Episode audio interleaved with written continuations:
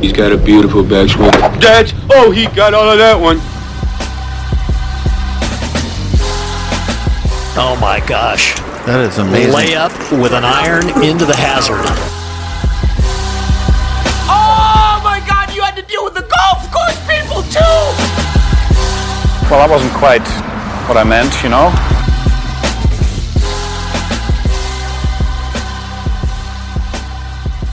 What's good, everybody? Welcome into another edition of the 73rd Hole, the official podcast of Golf Oklahoma. It's a rainy day in Oklahoma today, but it's a beautiful day, T Dub, because it is Masters Week. The wait is over. We have a huge show for you guys today. We are rolling along with our Masters coverage. Thank you guys for following us and listening to our radio show on the Sports Animal. We have a big treat for you coming up right off the rip of the show. And now we have a big treat for you guys to start off Masters Week. We're joined by Sqairz CEO. Yes, that's Sqairz Golf Shoes, the most stable shoe in golf. Their CEO, Bob Winskiewicz. Bob, how you been doing? And, you know, we haven't seen you since Orlando. And tell us everything that's been going on with Sqairz. Yeah, it's been uh, it's been a nice ride since uh, since Orlando. As you know, Sepp Straka, who wears Sqairz, won the Honda Classic and uh, made it into Augusta. So uh, Sqairz will be at the hallowed ground this week. In fact, uh, yesterday we have uh, a young lady that played in the uh, the drive, chip and putt. Uh, she came in second, uh, missed by half a point in the uh, in the women's ten to eleven age group. So. Uh, yeah, we're excited for that. We're excited for this week, a big week at Augusta, and uh, hopefully Sepp uh, Sepp plays well. Yeah, I think that would be icing on the cake for for you guys, definitely, Bob. I mean, just so so amazing. You know, you guys got Nick Faldo, three time Green Jacket winner, and obviously Straka's there as well. And you just mentioned drive, chip, and putt. So, you know, just from an individual and from a business perspective, how much does this week mean to you? It means a lot uh, for a whole variety of reasons. Um, you know, first of all, this, this event kicks off golf. I mean, everybody uh, who's a golfer seems to to wait until this time to really start thinking about making purchases, um, really getting back in the mood for golf, and and uh, this is just such a great event that. Um, you know, I think with, with Tiger being there this week and every indication he's going to play, I think there's a lot of hype. So this is a fun week for everybody.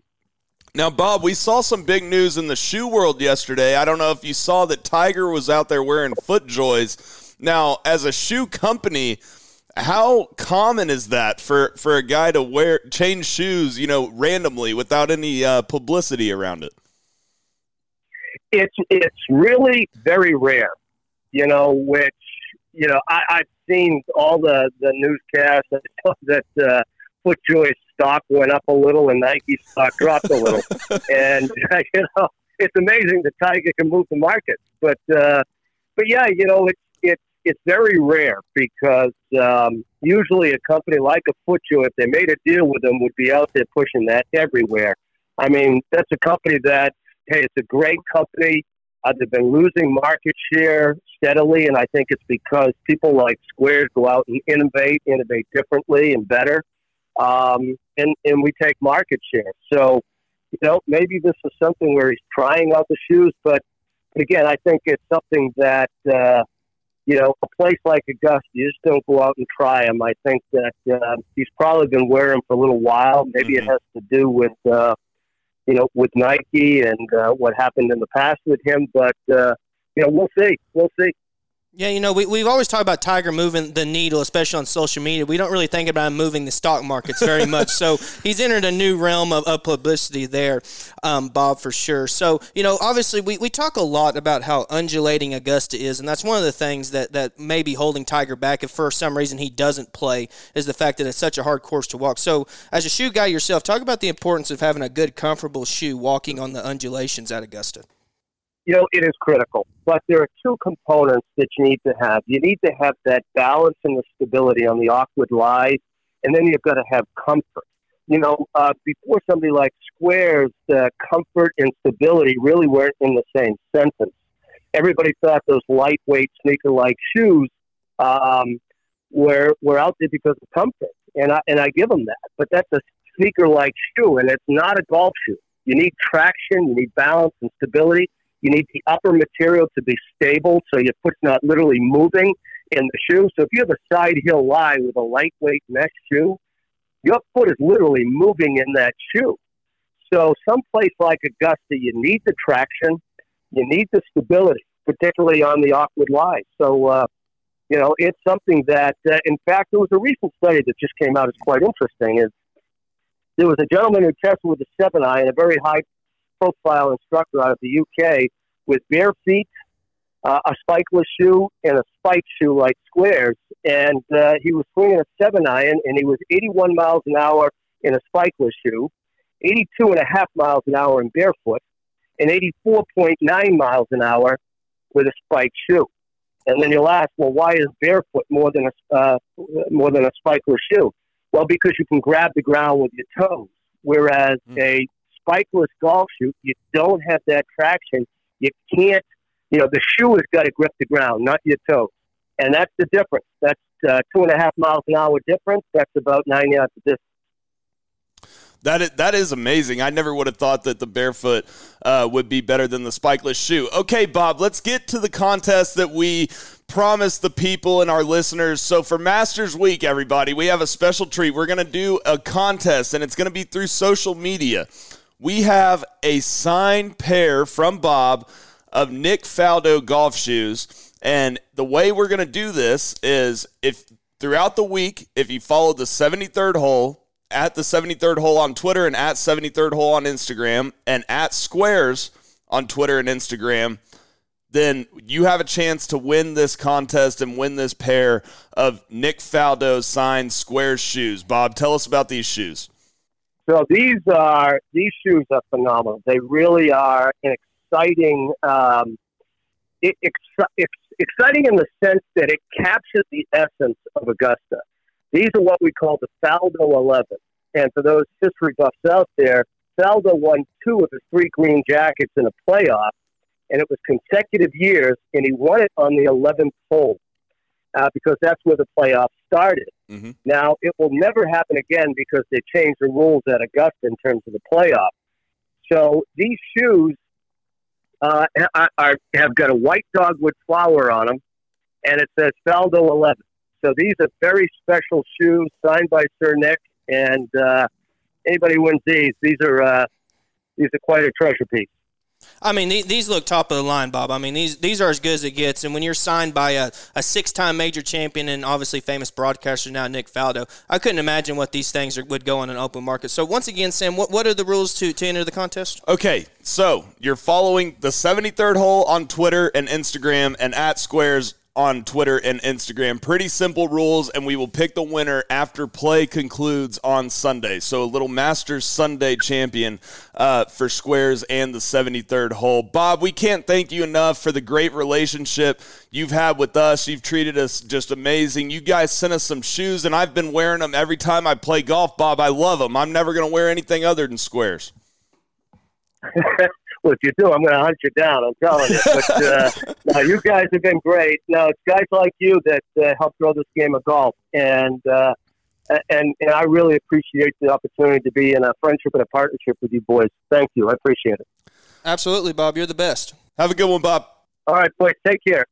And that was Sqairz's CEO, Bob Winskowitz. What a great guy he is. What a great relationship we have with Sqairz. Definitely go to sqairz.com. That's S Q A I R Z.com. You can see the Faldo 11s there. T Dub, the Faldo 11s are the definition of limited edition. I mean, these things are hard to come by. If, if you're going to be wearing these, or if you're just going to have them around, these are going you're going to be the only one that has these. You know, if you get the signed pair of Nick Faldo, if you want to get some other ones to wear, because these are drip now. I mean, these things are absolutely. Stoked. So I mean, I mean, shout out to Sqairz. They're they're some of the best guys around and the most comfortable shoes in the game. Yeah, when we got off the air, he was telling us that normally they only make about two or three pairs of these. Now, they're going to make a few more for everybody to have, but not signed ones. There's only going to be a very select few signed Nick Faldo shoes out there, Faldo 11s. And those are, and you know, like he was mentioning before, you know, Faldo, three-time major champion. There, he's most famous for beating uh, Greg Norman when he had a six-shot lead in '96, Absolutely. the year before Tiger won. So The, the year that the Hump Man and my mom were on TV behind 16 when Greg Norman hit it in the water on 16. Man, that Have you ever seen that video? no, I haven't. The I, I gotta check that out. The Hump Man had the big goggles on. I mean, it was the 90s. My mom's hair was huge. My dad's glasses were huge. Everything was big. Even the comebacks back in the 90s. Oh man, I mean, Huntman's there this week, so I mean, he's just get, carrying the tradition. I think he should probably bring out the goggles if he's out there watching Tiger on Sunday. Again, go to sqairz.com and look at these Faldo 11s, okay? But you're going to go to Twitter and Instagram and follow the 73rd hole on both, and you're going to follow Sqairz on both. And you will have a chance to enter the contest. You will be entered in the contest. You will have a chance to win the pair of Nick Faldo signed Faldo 11 Sqairz golf shoes. And you will find out on Masters Sunday if you won.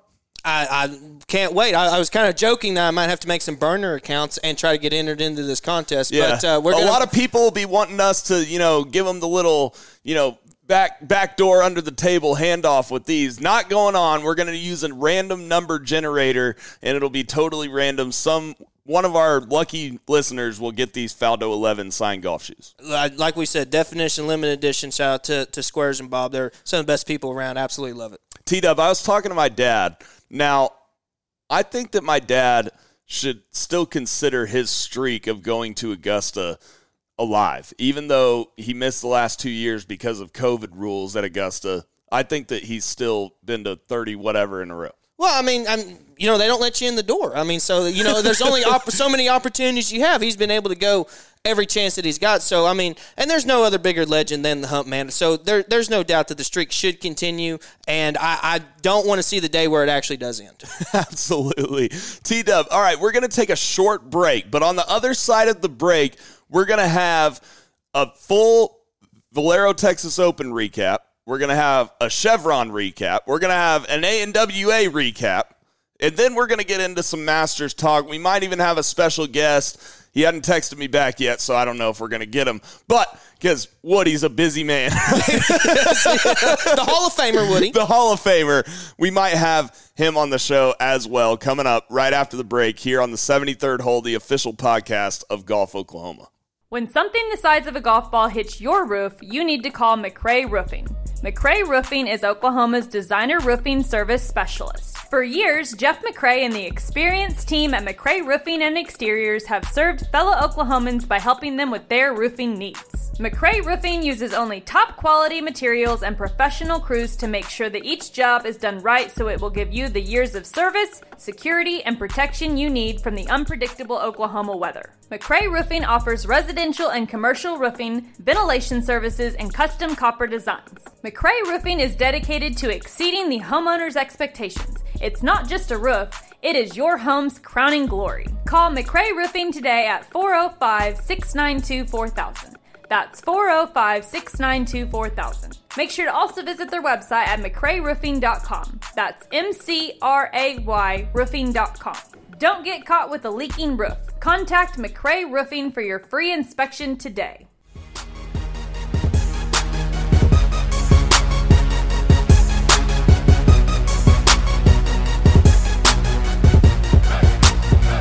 Rolling along here on the 73rd hole, the official podcast of Golf Oklahoma.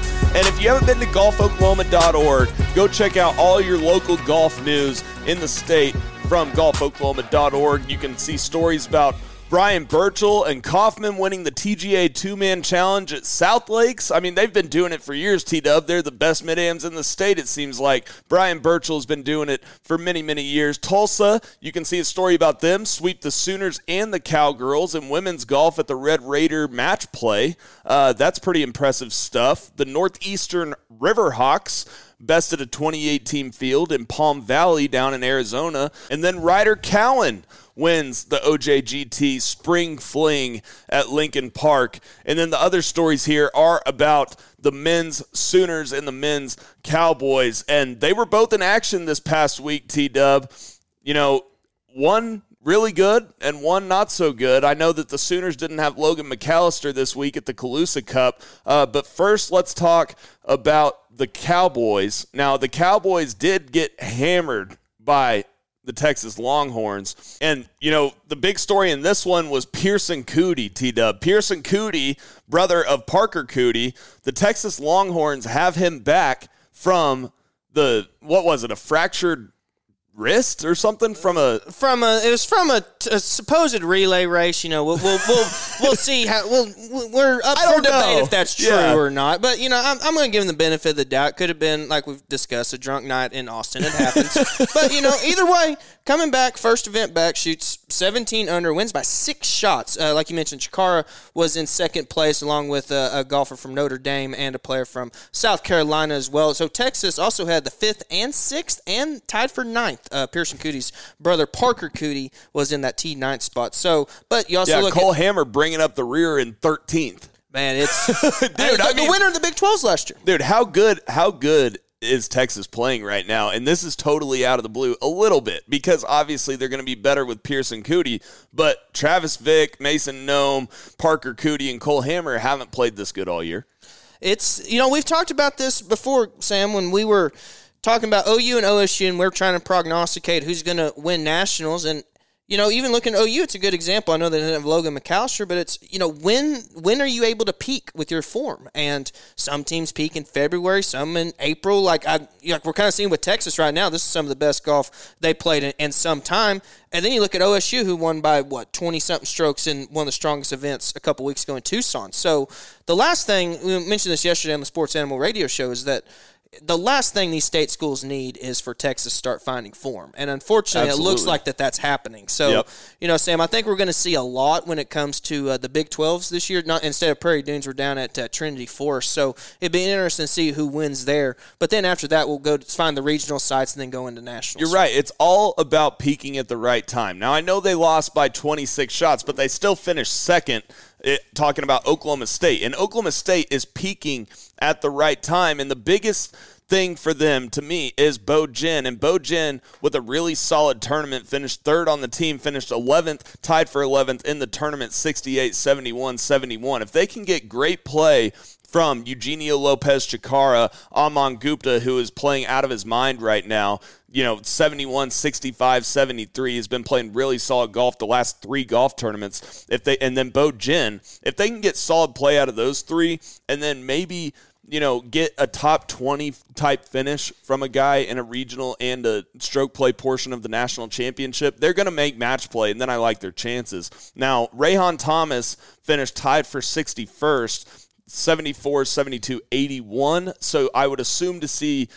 I I would assume we would see Jonas Baumgartner uh, coming up in their next tournament. Well, one of the biggest things, Sam, you know this from playing so many, so much college golf, is that you know if you have five, you know you have five players on a team. For anyone who doesn't know how college golf works, so then if you have to take four scores, Mm-hmm. so then if if you have two players that are playing bad, then that's going to completely hurt your chances. Especially in the same round. And and that's what we saw from OU last year at regionals, right? Right. And and that's what happened to them where they got into a trap of you got two guys out of the top five that aren't playing good. And you know it kind of bailed them out in match play because you only have to win three matches. But the problem is in stroke play you got to take four scores. So the biggest thing for these teams going into regional is going to be if they can just get four players to play good, they're going to easily make it through because it doesn't matter if you finish one or sixth at Yeah. regionals, right? It's just about getting through. So Right. as long as they you can you can afford to have one player have a bad week, but like you said, Sam, if you have two players play bad in the same round, you're fighting a big uphill battle that you don't want to fight. Hundred percent. Now, I think that OU is still the better starting five, but I think that OSU is definitely deeper and can pick the guy that's peaking at the right time. Because if we go to the Calusa Cup down in Naples, Florida, where OU is playing this week, they're tied for fifth right now after the first round. And Stephen Campbell Jr., after the first day, excuse me, they, they played two rounds. Um, Stephen Campbell Jr. 82 82 tie, or 44 solo. Now, they don't have much depth on their team, and, and especially not as much as OSU. That means if OU is losing a guy like this week, like Logan McAllister, or if a guy is playing bad, they don't have a guy that can just sub in and and play really you know, consistently elite golf to me. Uh, Campbell hadn't shown it to me yet this year that he's on the level of a Gotterup or even a Drew Goodman, who is tied for fifth in that golf tournament right now, 69 69 to start off the Calusa Cup. Now, where do you think, as far as we were so bullish on OU being the best team in the country, I still think they're the best starting five, but I don't know if they're the best team. So uh, it's probably safe to say, Sam, you know, if we had the A team, which one through five, we had a B team six through ten, we'd probably say OU's A team is just slightly better than OSU. Slightly. But I would probably say, at least from what we've seen so far, a lot of these guys that you know from OU we probably haven't seen as much because they haven't had as much turnover. But so far, and that tournament experience has a lot to do with it too. You know, getting to be able to play a lot. So I would say OSU's B team is probably right now playing better than OU's B team would be. But, Right. But the difference is, is that you know we only. But I'm not going all the way down to B team. I'm talking about the six or seven guys. Top Yeah. six or seven guys, I would choose OSU. Top five guys, top four guys, I would choose OU. well, and you know it's it's fairly interesting. You So always it, it puts a lot of pressure on OU, is what I'm saying. And so you hear you hear the uh, the old conundrum: if you have two quarterbacks, you don't have a quarterback. I don't necessarily believe in that, but you well, know, that's some, different in golf, though. well, absolutely. You Well, want as many good players as possible. the, the point I'm trying to make is because I, dealt with this on um, in my college team where you know we had eight guys who were all very similar in talent, and it's you know some tournaments we go as individuals. The individuals would sometimes finish top five, even win the tournament. Right. You know, and so. OSU has the conundrum of they got you know eight guys who are all playing really good, and so it's like, well, which five do we throw out there at the right time? That have played good, not Yes. necessarily are playing good at the time, but like in the fall, Aman Gupta wasn't even cracking the lineup, and now he's a surefire lock based on how he's played the last three weeks, in my mind. Well, he's jumped into the top 15 in the PGA Tour U ranking. So, I Exactly. mean, he's just on, on form. So that goes back to the peaking at the right time thing. I, I would just say I think OU is is a little bit is is different than OSU in the sense of I think they probably have their five set once Logan McAllister comes back. They know who they're going to take and they can prepare for that as opposed to OSU maybe doing some some qualifying and stuff like that to figure out who's going to get in that fourth and fifth spot. Yeah, and then we have Texas T Dub. I, I mean, you talk about a surefire Talk about a starting five. I mean, I think that Pearson Coody being back allows the other four guys to have a little less pressure on them, and they went out and just blitzed the field. So uh, at our top five, we mentioned this. You know, first, fifth, sixth, ninth, and thirteenth. So Unbelievable. I mean, you talk about throwing out a score. I mean, your th- your your fourth guy is in ninth. So I mean, you don't have to worry about struggling too much there. So I'll say this: I think that. For, for Texas, we saw it last year a little bit at the Big 12. If Cole Hammer's putter corop- cooperates with him, if I can cooperate with my own mouth here, then they're going to be a hard team to beat. And Pearson Coody, like we see, I mean, this is one by six strokes first event back. I mean, that's pretty pretty damn stellar. So I, the last thing I want to see is Texas win a national title, but they are they are trending in the right direction, Sam, and it's it's very scary for the state schools. Yeah, and we talk a lot about the Big 12 schools, but down at the Calusa Cup, we're getting a chance to see Florida. Now, Florida's played really solid golf throughout the year, and they might have a argument with us on who's the best player in the country. We might say Chacarra or Gotterup or Logan McAllister. They might say Ricky Castillo, Yes. right? And so, or Castillo, is it Castillo or Castillo? Uh, you know what's funny is that I remember watching the uh, the Walker Cup, And, and, they were I, pronouncing it Castillo. I think so. Yeah. Yeah. Um, but, anyways, he's in the lead of the Calusa Cup 65 65. Uh, and he has a two shot lead over Bartley Forrester from Georgia Tech. Um, so it's going to be interesting to see how these Big 12 schools kind of match up with some of the schools that we don't get to see as often here in this part of the state. And I mean, you look at you look at some other teams around there. You know, Georgia State, or I'm sorry, not Georgia State, Georgia Tech playing pretty well. Wake Forest, a great team, they're in third. Uh, Georgia, the second ranked team according to GolfStat that's in this field, they're in fourth. So OU's in a really stellar field right now. And you know, like we said, we just talked about the depth thing. You know, you take a top five player in the PGA Tour U and Logan McAllister. He's down playing in San Antonio. I want to shout out Logan by the way. He missed the cut by one, unfortunately, but had such Really a gr- solid golf. Oh, su- such great golf. They, they showed a lot of him on Thursday, and so that was really good to see. And I, I he you can tell that that he was pretty comfortable in his first tour event, right? Yeah. It's like the first hole there, he ended up he doubled the first hole uh, that he played, but it's one of the toughest opening holes in golf. So Right. for him to be able to bounce back from that, you know, he finished at even par, and when you start at Just two over, settle in. Yeah. you it's played the rest of your round two under. so you know we, we've talked about you know how good are these these the state players going to end up being on the on the professional level. And I think uh, McAllister, along with Gotterup and Chacarra, like you mentioned, are going to be world class players before we know it. Absolutely. And then on the women's side, T Dub, we had the ANWA, and we talked a lot about it. If you heard our radio show, the 73rd hole radio show on the Sports Animal yesterday with the Huntman live from Augusta. By the way, the Huntman will be with us live from Augusta on the podcast tomorrow. So make sure to listen to the podcast tomorrow, Huntman live from Augusta. But, anyways, the ANWA T Dub, Anna Davis goes out and wins the golf tournament. And there was some fireworks towards the end because Lindblad T Dub went bonkers. She eagled number eight and number 15. And then by the end of the golf tournament, we thought it was going to be Latanna Stone. She has that nice high Colin Montgomerie finish on 16, hits it to about two and a half feet, makes birdie on 16. And then out of the blue, you know, pressure of being at Augusta trying to close out a golf tournament, Latanna Stone hits not a great iron shot, not a honestly a bad iron shot, and then not a very good chip. Kind of bounced it into the bounced it into the ball. Like I, I don't know. I, I want to talk about that chip real quick, T Dub. The one on 17, The right? one on seventeen. Now Bones was saying that this chip is harder than it looks. I don't know if that's really the case, right? I mean, she had a bunch of green to work with. The only thing she had to really worry about was getting it over the bunker, right?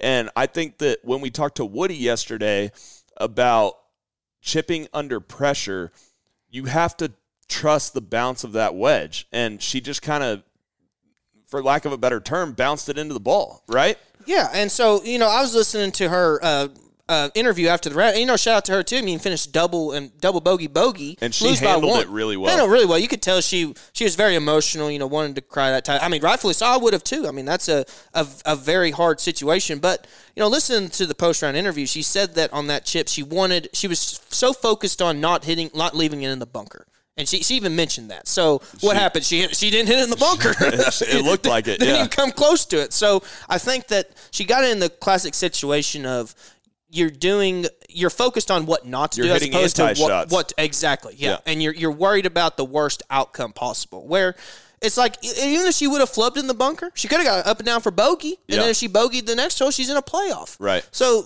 f- for Miss Stone to be able to say that she had chips on birdie chips on 17 and 18 and Mm-hmm. it's if you get one of these up and down you win the tournament if you don't get both of them up and down you in a playoff to And- me, Uh, what I uh, wanted to bring up, number one, I think that 17 at Augusta is very underrated because now It's growing on now me. that we've seen, you know, two ANWAs, not just the best professional golfers playing the best in the world at the Masters, right? ANWAs shows us a little bit more about the hole to me. And two years in a row now, we've seen the leader going into 17 make a double on 17 because of hitting bad chip shots. I think that that's why Anna Davis ended up getting the W was because of her stellar short game. I mean, she hit a great chip from behind 17 green with a little nip on it and just rolled it up there stone dead.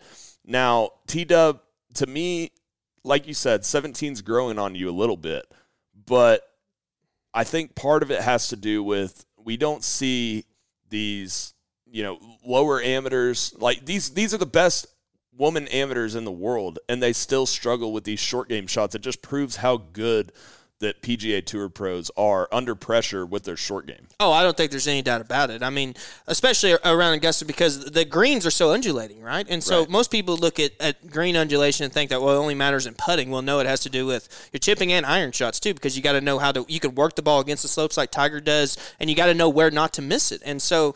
You know, I I think because you, mentioned Miss Davis, and I didn't want to overshadow the fact that she won because we Right. went, went into Stone going double, then bogey. I mean, she she bogeyed number three, uh, Anna Davis did, and then from there played bogey free golf. She birdied number nine, and then twelve and thirteen. I mean, and she got well. I think was amazing. Sam was that on thirteen. You know, almost every woman I saw laid up. And almost every one of them got up and down. Was like, I mean, I understand it's a fairly generous pin location, but at the same time, that's really good. I mean, that just shows how good the wedges are. And so Well- you, you talk about the transition between amateurs and pros. I'm talking more not necessarily about short game to short game. I'm talking about short game under pressure to short game under pressure between top amateurs and professionals. Even on the women's side, I, I guarantee you, if you watch uh, uh, LPGA player on the last hole of the U.S. Open and a top amateur on the last hole of the ANWA, you're going to see a huge difference in a tough tip, tough chip shot. Well, I mean, like for example, we, we've talked about Hovland's chipping a lot, right? And it's like let's put him in that spot that Miss Stone was on 17.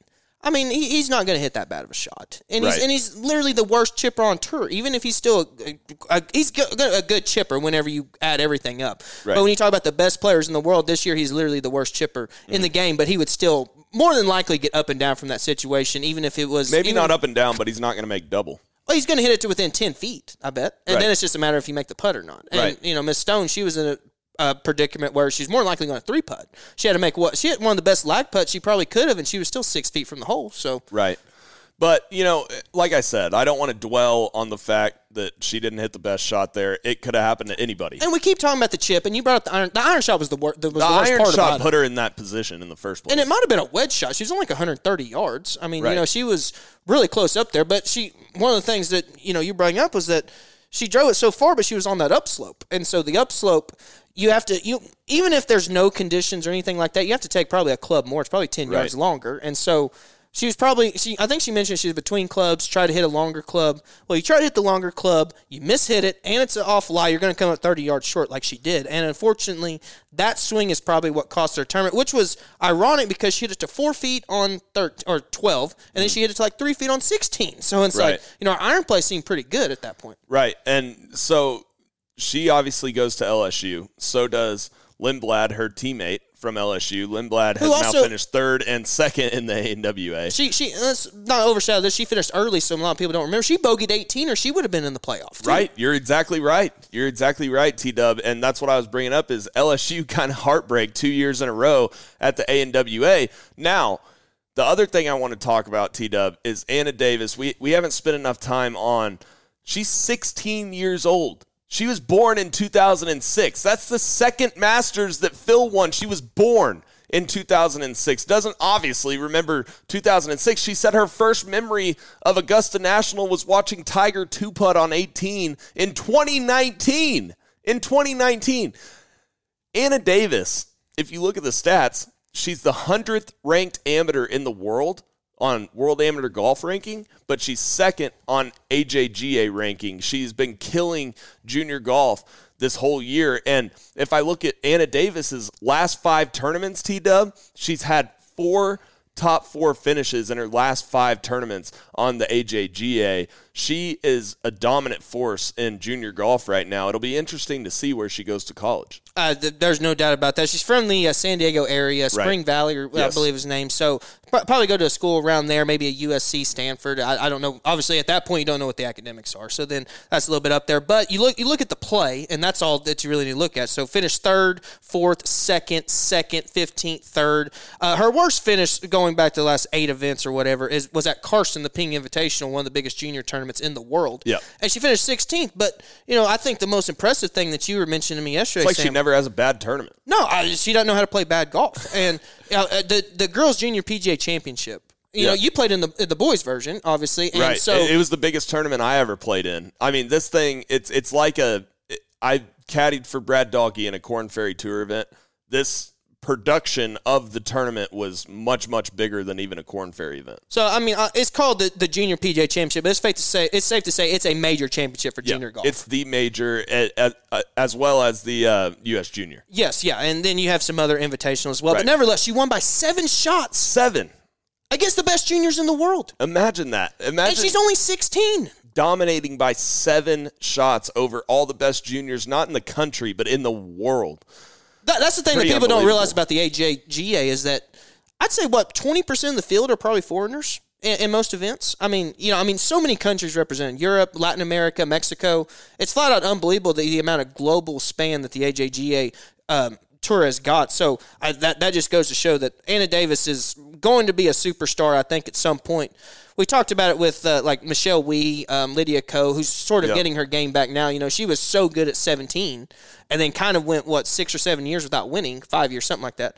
And then she's able to come back. So hopefully Anna Davis isn't able to do that. But this, this tournament is a great transition into the next thing, the Chevron Championship, because Jennifer Kupcho, who won the first Real, event, oh, real quick, I, just Anna Davis. I just wanted to make the point that ignorance is bliss, right? Because she didn't even realize that she gets an exemption into the U.S. Women's Open. She never has really watched the Masters, right? And she was the one that looked like she had no pressure on her coming down the stretch. It, it seems like sometimes these young kids just don't know, and that's a good thing sometimes. I think I think it's absolutely telling because you know, we talk about all the exemptions. You, like if you're on the PGA Tour, you get to go to Augusta, right? And there's probably some people over the course of time who have known that and didn't end up winning the tournament because they knew that, right? Yeah. It's like if they didn't know that, you find out after the fact. It's just icing on the cake. So I'll definitely be rooting for her at uh, the U.S. Women's um, Open this year for sure. Yeah. T Dub, tell us about the Chevron because I know we had Kupcho who was in that famous battle with Maria Fassi back in the first ANWA in 2019. So yeah, so uh, it looked like Kupcho. She had a six-shot lead going into Sunday, and she ended up only winning by two strokes. Um, Jessica Korda, not Nelly Korda, Jessica Korda was able to make a pretty good run at her. And I, I was watching a little bit of Kupcho at the end. It, it was nice because you know they were playing in California, so we were able to get a little bit of late night coverage to watch it. But I'm trying to pull up her scorecard here to make it official. But two holes on the back nine back to back. I think it was 13 in particular.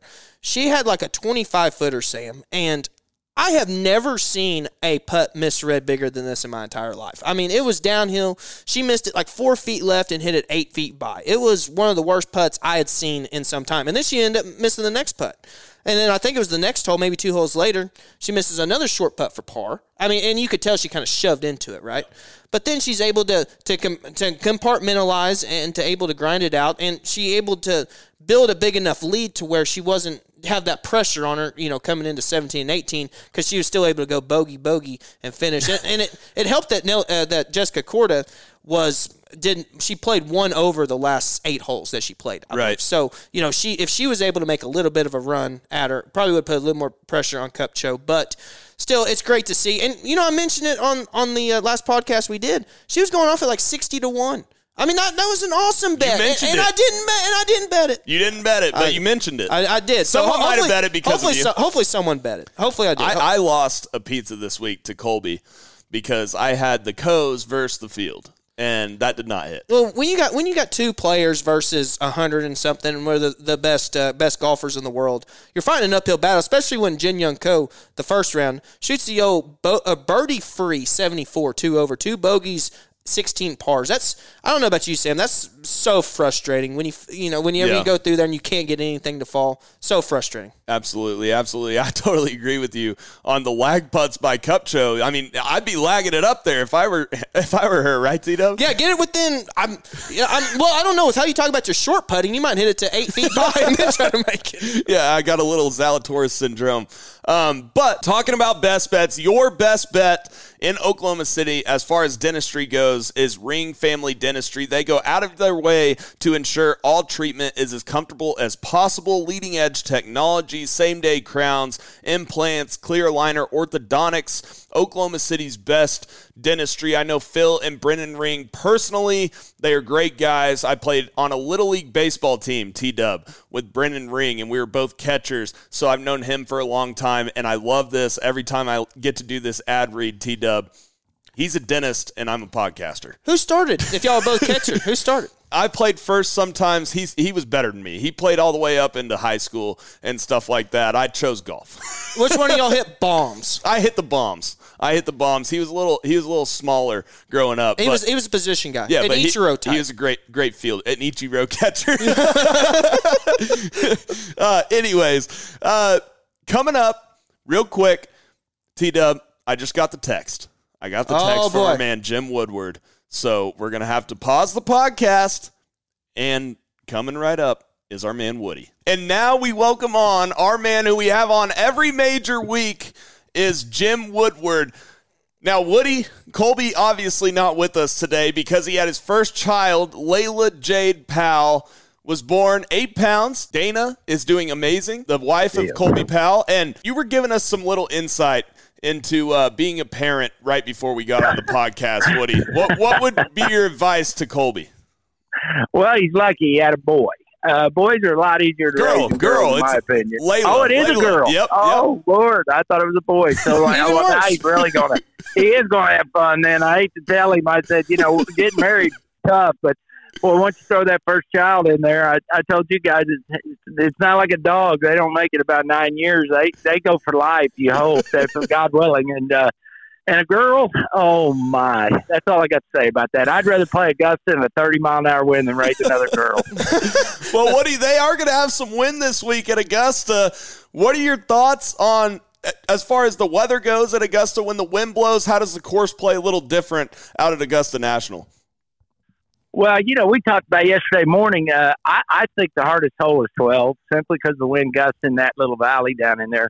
Not to not to say that all the rest of them aren't hard, but that 12 is just such a difficult golf hole. Uh, you, I can tell you this: if that wind blows about 30, you will see a train wreck or two. There'll be some guys make seven, eight, nine on the hole. I'm not kidding you. It's just a brutal golf hole. Uh, the front nine, uh, you know, the wind will swirl in there, but it just seems like that back nine's when it creates a lot of fits. But uh, hey, they're the best golfers in the world. They, you know, they don't need perfect weather. The heck with that. Let's see them play. Yeah, I, I just hope Woody that you know we saw the, the weather have such an impact at uh, at the Players Championship. I hope that the weather doesn't take Augusta because this is the best week of the year, Woody. I don't think there's any doubt about it. So I want it to go as smooth sailing as we can. You know, one thing that, that's interesting that's coming up is the first year we're going to have the uh, par three contest um, since uh, since Tiger won in 2019. So what are your thoughts on the par three overall, Woody?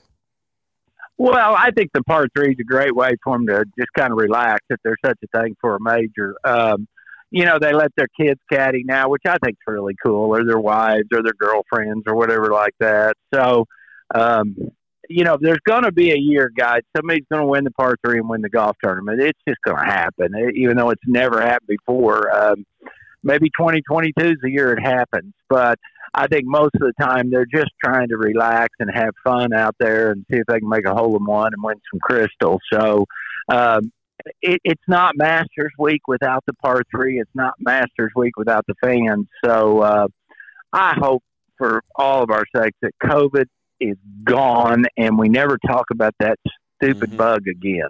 Woody, you alluded to it. We, we've had the, the par three contest besides the last two years in 2017 when it rained every year since 1960. And there's never been someone win the in the same year to win the par three and the Masters.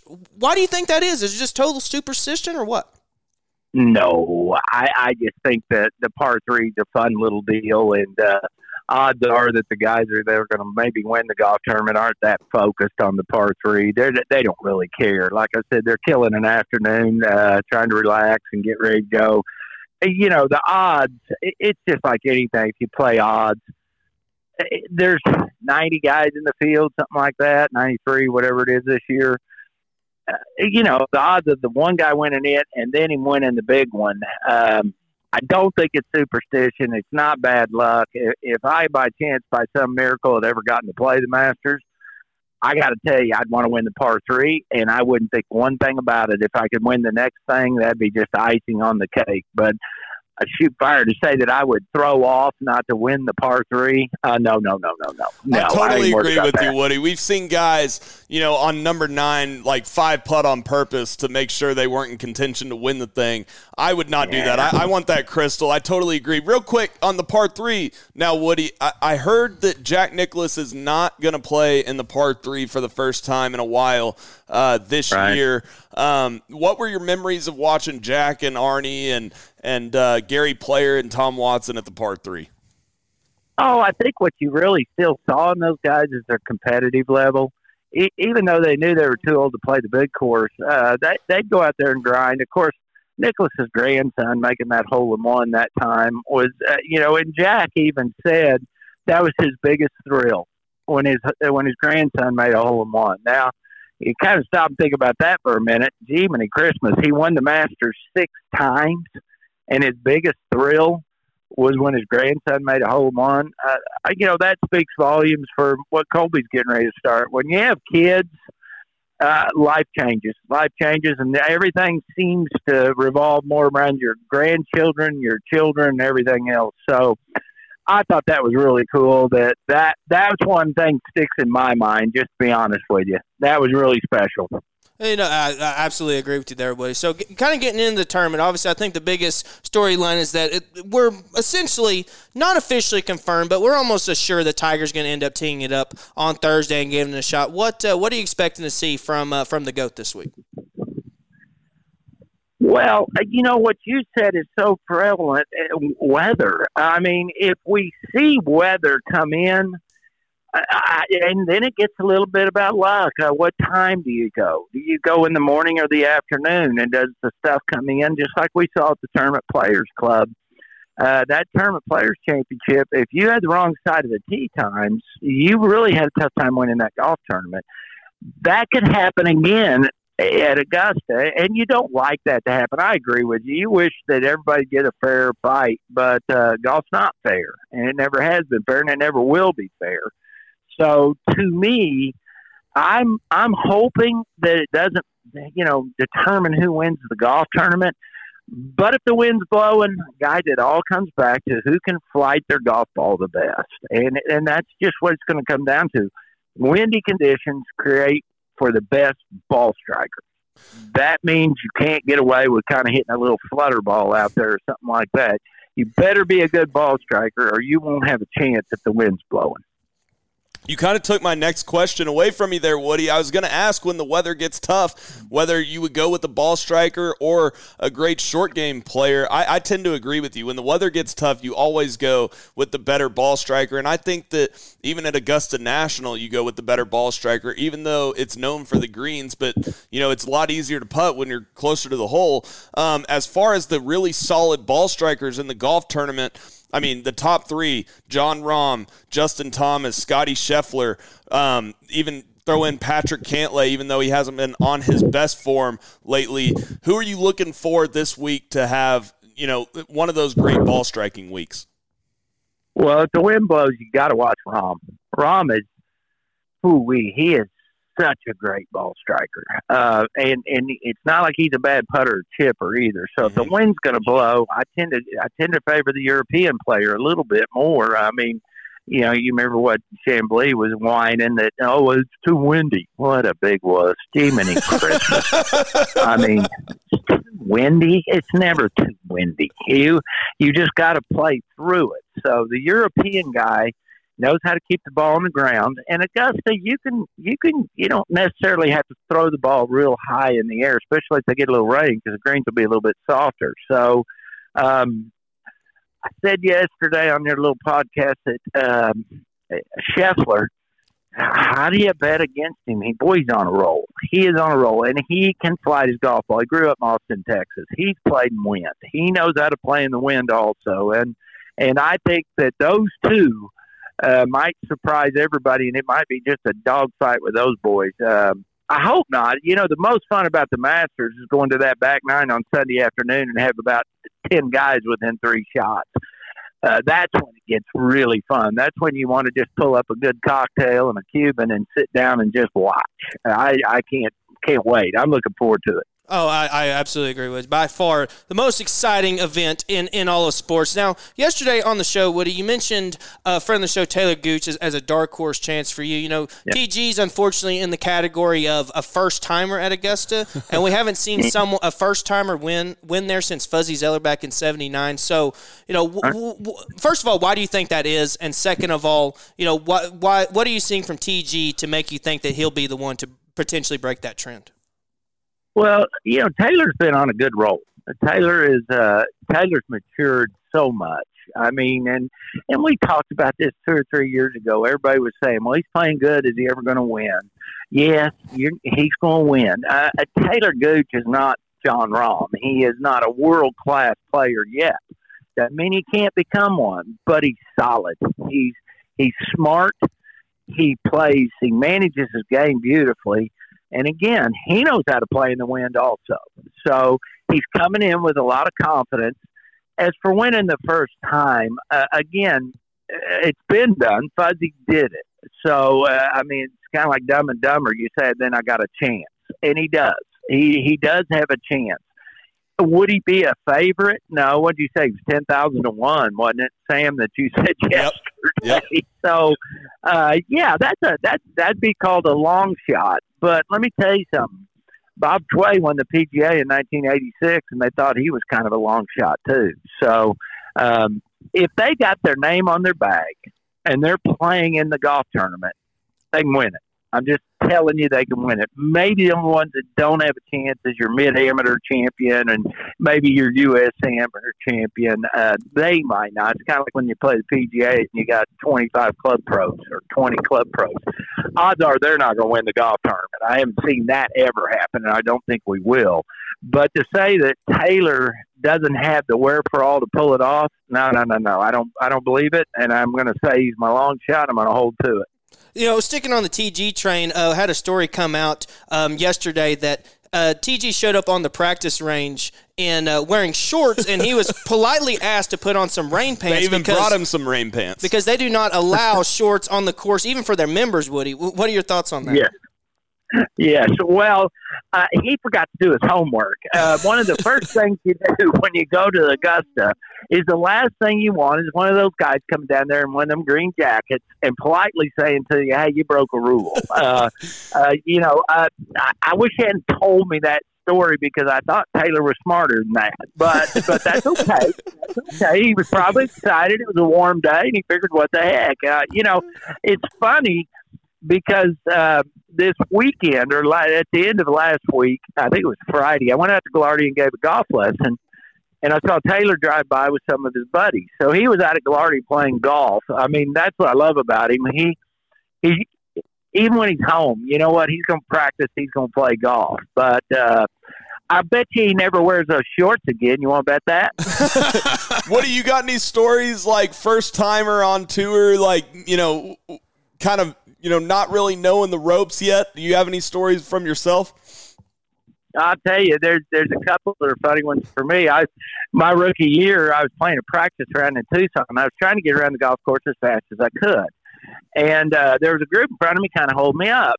So I went ahead and just kind of fired one in there on a par three onto the green, and it was uh, it was Steve Elkington, and I can't remember the other guy because I can always remember it was Elkington because I mean, he gave me a go to hell look, boys, like you had never seen in your lifetime. And I thought, well, you Australian turd, I, I, I want to get this round over with. I'm going to play. And, and so the problem with me is I've never really been politically correct, Sam. So um, I didn't really think much of it, but Elkington kind of held that against me. And in about, oh, long time afterwards, I was down playing Blue Jack in Houston, and Steve was a member there, and we were sitting after the round, and he came down and sat down with us because he goes, "You know, Woody, I like you. I didn't like you at first, and I said, let me guess, because I hit into you on that par three, and you can bet your bottom dollar that's what was still irritating because I fired one in, and." So he didn't hold the grudge, which I was glad, but he was still pissed off, and that was 15 years later. And I said, "Well, you know, you got to get over those kinds of things, Stevie." so, so, Woody, where did you hit the shot on the par three? Did you stick it to like three feet? Did you hit it in the middle of the green? I mean, give us the full the full shot by shot here. well, luckily they were kind of on the right side of the green, so I just shot it over there to the left side of the green. and then, I mean, I was actually a tour pro at that time. I knew kind of where my ball was going, so they weren't really in jeopardy. They I think it just irritated them that some rookies just kind of blowing through and wanting to play through them. And, uh, and they didn't say much. I just, other than the fact he just looked at me, goes, uh, you know, uh, we'd have waved you up. And I go, I, you know, I didn't want to bother you guys. I'm in a hurry. I'm sorry. I'm trying to see the golf course for the first time. And they were cordial, but he did give me that, that look that you knew he was not happy with me. And he wasn't because 15 years later, he's still pissed. well, I don't know what it is about some professional golfers, Woody. They, they hold grudges like no other. I mean, you, you accidentally step in someone's line. I mean, you'll you'll never hear the end of it from some guys. So let, us hope. Oh yeah. Let's hope we don't see any of that this week. So let's get into some of the other guys. You kind of alluded to it earlier with Scheffler, and we talked about TG as a dark horse. So give us give us about three to five picks that you think that uh, you know have a great chance to win. Well, you know, we talked about yesterday morning. I was actually at a golf tournament last week, and my caddy, he, he was a young kid. I loved him. He was funny as he could be, and he said, you know, he was saying, ask me, you know, do I play any or what do I do? And I, I said, "Oh, we have fun. I, I do a little podcast back in Oklahoma City, which is really cool with some guys, and we pick major champions." He goes, "I got it for you. I'm I'm picking the winner for you right now." And he says, "It's Patrick Cantlay. There's no doubt." He says, "In fact, I'll call you Monday morning and just confirm it." I I said, "You don't know my number." He says, "I'll call Oak Tree and leave a message. Told you I was right." So he was so proud of himself that he thought that. So I'm I'm going with Cantlay because I mean he thought he was going to win. Why shouldn't I? I mean I've never been that certain, and he was dead certain. I love I love this week if you're there in the top ten. I, I, for the first time, the top ten, all being young, all being aggressive, all wanting to win that major. I think one of them will come from the top ten players in the world. Now Rory's in there too, so he's one of the top ten players in the world also. So uh, you know, a lot of pressure on Rory because he's trying to win the Masters to win the Grand Slam. Uh, that just adds that little bit of more to it. You know what I mean? Mm-hmm. And uh, Spieth feels the same when he plays the PGA. He's trying to get a Grand Slam, which we all know there aren't very many guys that have done that. So I like Cantlay. I, I always like that Cameron Smith. You know what? He cuts it so good. And you talk about cocky. I mean, he's on a roll too. So um, you know, I, I, if you look at the top 10 players in the world, I still strongly believe one of them is going to come from that. I really do, guys. Woody, one of the things we didn't get into on the radio show yesterday, we got into Jordan Spieth, but we didn't necessarily get into his swing changes quite as much. And to me, when I look at Jordan Spieth, I see him playing golf swing and not golf. Now, he did show a little bit of form in the last round at the Valero Texas Open, but Woody, what are you seeing from him, and what do you think that him and Cameron McCormick are working on, trying to get a little more laid off? It looks like. Well, uh, you know, golly, if it ain't broke, don't fix it. Um, and they kind of have gotten.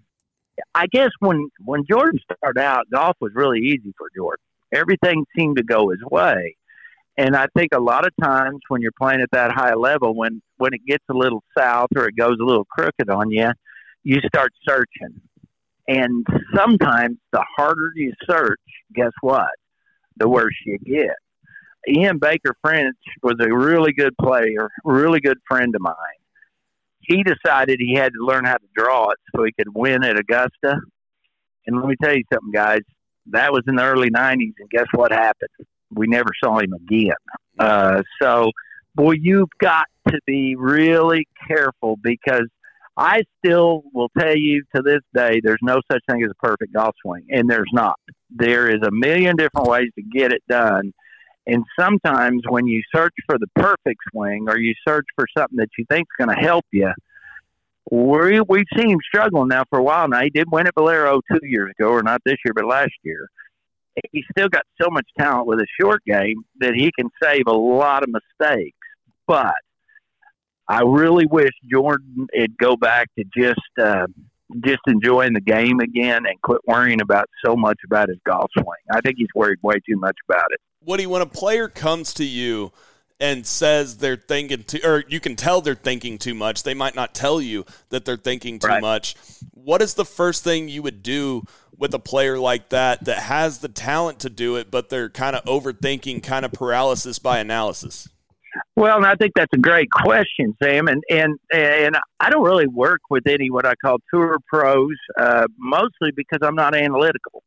I think if you're on the PGA Tour, you're already pretty good. You know what I mean? it doesn't take a rocket scientist Absolutely. to figure that out. I'd much rather work with their mind because I think that once you're at the level of the PGA Tour, if you lose it, it's really not because of your golf swing. I, I, you know, I always tell people the the swing fairy doesn't come in the middle of the night and steal your golf swing. it doesn't happen. It just doesn't happen. You don't go to bed one night and wake up the next day and that somebody stole your golf swing. Now they can steal your brain. They can they can they can completely twist your brain because golf is so difficult. If if a round takes five hours to play, I think the actual prep to hit the ball and then to actually swing at the ball is very few minutes. It's very few minutes. It might be ten unless they're really analytical. It might be fifteen, whatever it is. So let's say it's fifteen minutes. Well, that leaves four hours and forty-five minutes for you to do what? Think to get yourself so twisted. You know, you mm-hmm. think and I always used to tell my best players, I'd say, hey, do me a favor. After you prep, hit the shot, do the best you can. On the walk up, why don't you think about what you're going to have for dinner? Why don't you think about your girlfriend or your wife or your kids or or a trip you're going to take? Do something besides for the next ten minutes walking up to the ball or five minutes walking up to the ball. Overthink what you're about to come do. Um, they're they're world class athletes they just have to react. Uh, the only thing you can compare it to is uh, you'll see some guys in the NBA lose their shot. I Right. don't think they lose their shot, guys, or they, they can't make a free throw, whatever it might be. They don't. That doesn't all of a sudden just happen. It takes a little bit of time, and it takes just a, what I call a little crack, and it doesn't take a big crack. A little crack where you have start to have a little doubt, or a little question, or a little uh, anxiety, and guess what the crack turns into? It turns into an earthquake. It turns into something that's just really ugly at that point. And uh, if I was ever, if a tour player ever came to me and he says, I want you to help me with my golf swing, you know what I'd tell him, Sam? First thing I'd say is I'd say, well, now, wait a minute. Let's not just jump at your golf swing. Let's talk about how do you prepare and what are you thinking when you play golf now compared to when you thought when you were playing good. And you'd be surprised how many of them, when you do that with them, when they just sit down, uh, Viktor Hovland would be the perfect example with his chipping. Viktor, how did you used to chip, dude? What do you do when you're a kid? What? Why is this all of a sudden so difficult for you? Because it's not. Uh, you're trying to hit a ball 10, 15, 20 feet. Are you kidding me? You can hit a driver 300 yards on a string, and you can't chip a ball 10 feet. That's mental. That's not. That's not analytical. That's not fixing something, unless he's doing something really crazy, which I just can't imagine he is. Well, you know, you know, Woody, to, to piggy off the, the back of that thought there, you know, like Sam mentioned, Spieth looks like he's playing golf swing and trying to work on that so much. Well, it's pretty ironic that, that Spieth is having by far his worst chipping year and by far his worst putting year, both, while he's trying to do this Right. golf swing. So, I mean, I, think I just think that perfectly tailors to what you just said. Yeah, I think I think you can spend so much time and so much effort trying to do something with the golf ball that you forget how to get the golf ball in the hole. And and last time I checked, guys, you need to remind me because, like I said, sometimes I get old and I forget things. But on that scorecard, is there any place now where you can draw a description of what you did? Because I, I played enough to tell you, but I, I don't remember it. And I sure haven't heard any telecast where they said, well, because he did this so well, we're going to take a half a shot off of the score. No, they don't. It, it comes down to as simple as this. You put the peg in the ground on one and you pick it out of the hole on 18. and when you walk off, they say to you, what did you shoot? I don't want to hear a description. I don't want to hear about the labor pains. I just want to hear about the birth. Okay, what did you shoot? And that's what it. I'm sorry. That's why I just love golf because it's it's just so fair. It's right there. Uh, you know, I'm sorry if you if you didn't play good. It, don't look around to blame your caddy. Don't look around to blame anybody else. That's why you picked golf. You're on an island. Figure it out. Either you're a world class player or you're not. If you're not, go get a job. Great, great insight into the mind of a professional golfer there from our man Jim Woodward. Hall of Famer Jim Woodward. Hall of man. Famer, Hall Hall of of Famer Jim Woodward. That's exactly right. Now, Woody, like I do every Masters week, I pin you down to your top three and a dark horse. Give it to me. Right? Right. Well, I, I told you I'm going with my caddy. I'll go with Patrick Cantlay. Yep. Okay. I'm going to have to throw Rahm. That's almost not fair. I'm picking two guys from the top 10, but I got to go with Rahm simply because I think the weather conditions are going to push it there. And then Taylor, I'm going with him. And I'm going to tell you what, I'm pulling for that little son of gun, even though he wore shorts. He, he, he kind of he dented me a little bit there. I'm thinking, come on, Taylor. But, but I'm going to move on from that because everybody makes mistakes. I've made a jillion. Uh, I never did wear shorts at the Masters, but uh, uh, they, I've made my few share of them. But those are my three guys. I think uh, the odds of one of them winning again. Don't go bet, guys. Do not bet on my stupid picks. But uh, we'll see on Sunday afternoon if I'm even close.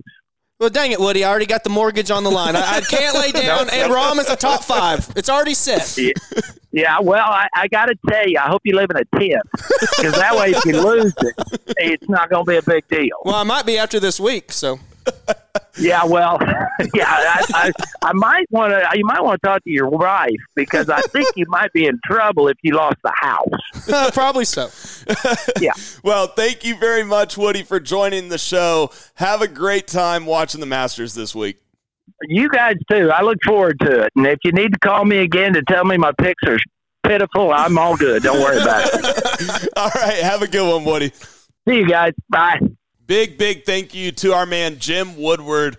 T Dub, I mean, what a legend Woody is. I, he just, he's the funniest guy, but at the same time, he's one of the more intellectual, great thinkers about the game of golf we have in our state. Yeah, you know, I, I mean, let's let's not give Woody, you know, made him on too much high of a pedestal, but he's extremely intelligent. I mean, I mean, that- really that- is. clear to know. Like, I don't want him to come at us and say, no, you know, he's, you know, he's he's very modest. You know, He is. So he's going to be funny with himself, but at the same time, the stuff that he said about overthinking golf and getting too much in your head, and especially in between shots, That right? stuff That's- not only professionals can use, but amateurs as well. Absolutely. I mean, even even when you're just out playing, right, and you're riding in the cart, it's the same concept. Yep. You know, if you're if you're sitting there and you're worried about how your shot, uh, how everything is between each shots, you know, if you're stressing for five hours, that's a lot more strenuous than if you're stressing for 20 minutes. You Right, know, like you were saying. So, I Exactly. mean, world class information there. You'll only find it on the 73rd hole, Sam. Exactly. You know what else is world class, T Dub? Is Groove It brushes. Go to grooveitbrush.com right now. Enter the promo code 73rd hole. That's 73RDHOLE. And get 10% off your Groove It brush. I know that Logan McAllister was using his Groove It brush down at the Valero Texas Open. You've seen many, many guys on tour with the the caddies love it. They have it on their bag. You just squirt a little water. The water is in the brush, and the brush is huge. It's awesome. It's it's the best brush ever made, Tito. I mean, and I'll say this too. I, I played recently, and the course I played was pretty soft. So you know when it, you get the mud in the grooves, Yep. and so majority of brushes you have, you scrub it, and like the mud just like goes deeper into the grooves, right? Right, That, right. that does not happen with the Groove It brush. I mean, that thing is just like you give two swipes, that baby is clean as if it was brand new. Exactly, and it speeds up play because I was always a tee guy when I played. Like I would cr- clean each groove with my tee. It's like nails on the chalkboard, Sam. It that is. noise it makes. It you don't get that with the Groove It brush. It is, but I always just liked how clean it was when I did it. But the Groove It brush, you just give it a couple swipes and it's as clean as it is with the T. Exactly. So, T Dub, we haven't talked about the PGA tournament from last week, the PGA Tour tournament from I- last week. Sam, I think this is the longest show that we've done where, but the our recap show where we didn't recap the damn PGA Tour event. I mean, it's just not it's so high on the overshadowed. list yet. It's- and it doesn't help that I mean it was, was an entertaining tournament, I guess yes, but whenever you have the Masters overlooming the week ahead, it's just such a big letdown. But let's shout out JJ Spaun. I mean, he won by two strokes, got in the got in the Masters by far the biggest part of that. You know, we got our boy Matt Jones. I don't know. I don't think we have the, the sound key because Matt Jones. unfortunately, like, like we mentioned, Colby Col- is gone. We both have RODECasters, and his has the hot button, the hot key with the Matt Jones sounder. So I'll give it to you. Matt Jones. There it is. It's not as good, but pretty close. So let, let- so let's look at Matt Jones here. So Sam, he missed a three foot four inch par putt on 16, and that was in the miss. He birdied 14, he birdied 15, had a great shot in there. 15 is a really hard hole, and then he birdied 17 right after that. Hit a awesome. What was that? Uh, it says 105 feet bunker shot. He hit that thing to two feet. That's a that was a hard shot. But you look at this, Sam. He lost by two, missed that three footer on um, 16, and then going into 15, or I'm sorry, 18, which was playing as the 15th easiest hole. That's why I said 15. He wasn't able to birdie. I mean, he hit it to uh, he ended up hitting it way right, and then had to get up and down, hit it to 11 feet. Yep. wasn't able to do it. So, you know, I think we look at it. He shot six under, obviously one of the best rounds of the day. But you got to think Matt Jones is kicking himself today, and you know Matt Kuchar had a chance to to get it done as well because he was in the middle of the fairway on 18 and hit a really really poor second shot hybrid. You could tell he mishit it as soon as he hit it, came up short in the creek, was able to make a par. And JJ Spaun kind of got a little bit lucky on 18, Sam, because his drive on 18 was so far left, it's mm-hmm. unbelievable. Back when I played there. That area was pretty densely trees, so it, it, it looks like they cleared out a lot of areas Yep. there, which was very helpful to him because he was able to hit a shot out. Not and- only trees out there, it's like cacti and all sorts of stuff. and it's and it's rocks too, Yeah. like down. So you know, uh, a lot of people talk about if your ball's by a branch or a root, you know, Uh-huh. and you hit it, it's going to hurt your wrist. The same concept with rocks. It's like imagine hitting off of a cart path and you didn't know you're hitting off of the cart path. You know, you're going to try to take a divot. You go in there. Not only are you going to damage your club, which these pros don't really have to worry about too much, but you're going to end up hurting yourself. So I, I definitely think that it makes the missing the fairways even that much harder. Yeah, big congratulations to JJ Spaun. Played his college golf at San Diego State University, and now he gets to take a flight to Augusta. I bet he's already there today. I bet he took it last night, um, and will play in his first Masters. Um, so I want to talk about other guys that should be kicking themselves because we had a weird, another weird strokes gain tournament. T Dub. This was very interesting to me. Now, on the tournament, it looks pretty normal as far as JJ Spaun. I mean, gained over a half a shot putting around the green approach and off the tee, right? So that's solid. But in round four, JJ Spaun actually lost over half a shot strokes gained approach, which we don't normally see from a winner. And then the other guys that I think really should be kicking themselves in this golf tournament are number one, Adam Hadwin, gaining over a shot on the field, strokes gained approach, but lost almost a half a shot on the greens this week. And so he sh- thinks in his mind probably that he should have been going to Augusta National. And then the guy I was rooting for, T Dub, Charles Howell III, with a weird week for him. Normally he's pretty solid on the greens, but lost a half a shot on the greens this week and gained over half a shot strokes gained approach and gained 1.45 off the tee. Charles Howell gained 1.45 shots off the tee this week in San Antonio. And then the third guy that I want to mention that should be kicking himself that that probably thinks he should be playing at Augusta it, it- considering his first 3 rounds is Beau Hossler. You know, Beau Hossler lost 3.32 shots strokes gained approach in the final round Wow. in the final round, T Dub. Golly, I mean, uh, it, to me, I, I don't, I don't even like Beau Hossler, and to me, that's one of those things that's just pressure. It has to be pressure. He had to be thinking about, you know, if I win, I go to Augusta, because if I look at his first three rounds, in round one, Beau Hossler. I guess in, in round in round one, Beau Hossler actually lost 2.56 shots, strokes gained approach, and he was still in the lead. T Dub, it, it's so weird, but he gained two and two in the second and third round, so it kind of balanced out his first round, and then he went back to the bad uh, approach play in the fourth round. Well, you look at it and losing 3.32 approaching, you still shoot even par, that's pretty impressive. Pretty when you, When you think about it, he gained over two strokes chipping, which means that he probably chipped in at least once, maybe twice. And he gained 1.72 strokes gained putting this week, one of the highest in the field. But you know, Sam, we, we noticed it at um, at Pebble Beach too, right? I mean, he had a chance with, I believe he eagled uh, 18, he would have gotten into a playoff. Right. And, And he hit it into the right bunker. right bunker and then proceeded to three putt, which cost him about $300,000. Hit right? it out of the bunker and three putted and cost me in DraftKings as Yeah, well. and boosted Colby up in the one and done because he sp- picked Spieth the one time that he plays good in the last three Exactly. years or whatever. So- Exactly. So, yeah, it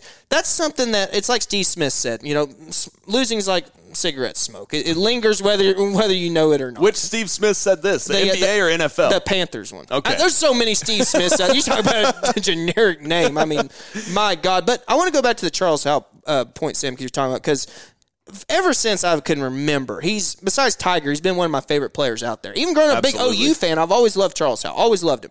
And looking at the analytics here, Sam, going back, we start keeping these tallies in, in 2004. So he obviously played every year on tour. He's only had three years where he lost, lost strokes gained putting, and unfortunately, one of those years is this year. Yeah. So I think that the And he putter. still shot 10 under on the tournament and still lost a half a shot putting this week. I, like I said, 1.45 off the tee. So he's not only putting the ball in place, hitting bombs too. Yeah. which is good. And I, I would, I want to see Charles Howell win again Bombs for Charles Howell. Yes, I, yeah, he's not he's not getting out there Bryson speed Yeah. training. I don't think so, but he's he's putting it out there good for him. And you know, he's like the ultimate player, right, Sam? When you look back on his career and you're like, how did this guy not win more? You know, it's like he's he's been a steady player for twenty something years now on the tour, and he's won what four times, I believe, something like that. Yeah, and he's But- always just a guy that I'm rooting for. I, I know that not only has he been on on my dad's show, he has a bunch of Oklahoma connections. Not only played at Oklahoma State, but his wife is from here. I know he goes and spends time a lot of times in Kingfisher. We'll hang out with the Johnsons out there, who my dad does those remotes for out in Kingfisher. But yeah, T Dub, it, it does seem like you know Charles Howell's been doing it for so long. I mean, he's made more money than you know he knows what to do with, right? But he hasn't won quite enough. And and why do you think that is? Well, I think in all honesty, looking at looking at this just real quick, one of the probably most disappointing things about Charles Howell's career, he's only got one top ten in a major, and that was 2003 Is that PGA right? Championship. Yeah, his best Masters finish is 13th, his best U.S. Open finish is 18th, best Open is 28th, and his best PGA is 10th. So you know, to, That's ne- shocking. to you know, I guess never not know that. never cracked the top nine, the single digits of a major with how many opportunities he's had. Truly remarkable. And me. how well he's been playing headed into those majors. And let, us pull this up here, Sam. Where do you think I punched in career, and I'm already on the career money list. Where do you think Charles Howell ranks in all-time money on the PGA Tour? All time money on the PGA Tour, he would have to rank 12th.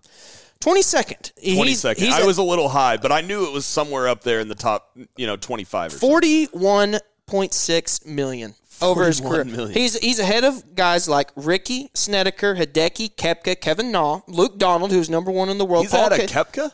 Yeah, ahead Wow. of ahead of Paul Casey, Patrick Reed, Rory Sabbatini. That, that's kind of a shocker there. Rory Sabbatini's 30, 31st on the money list, thirty five million over his career. I wouldn't have thought that. He just, you know, played solid for a lot of years.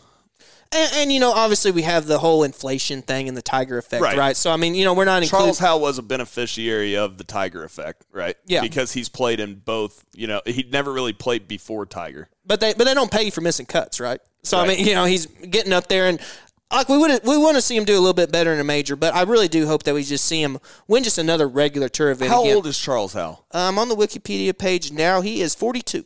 42. Uh, So June twentieth birthday. He still has time. He seems older than that to me for some reason. He does. He's been out there for so long. Just he was the young generation before the young generation was a thing, right? Right. I mean, he was out there, young twenties, just balling out. And you know, I knew he was born in Georgia. He's born in Augusta, Georgia. I wonder how far away from Augusta National he was actually born. Yeah, no, I knew that, and and that's why I always root for him to make uh, the Masters every year. Uh, speaking of the Masters and strokes gained, T Dub, Data Golf has this interesting article. They they do these articles with uh, with graphs on them. If you ever go on Data Golf, and it says peaking for Augusta. Now they have this graph. And you can click on each winner of the Masters dating back to 1997. Obviously, that was Tiger and you can see 100 weeks leading up to the Masters and 100 weeks after the Masters and seeing how guys their games trended leading up to Augusta and whether they went up or down as far as the graph goes after Augusta 100 weeks after.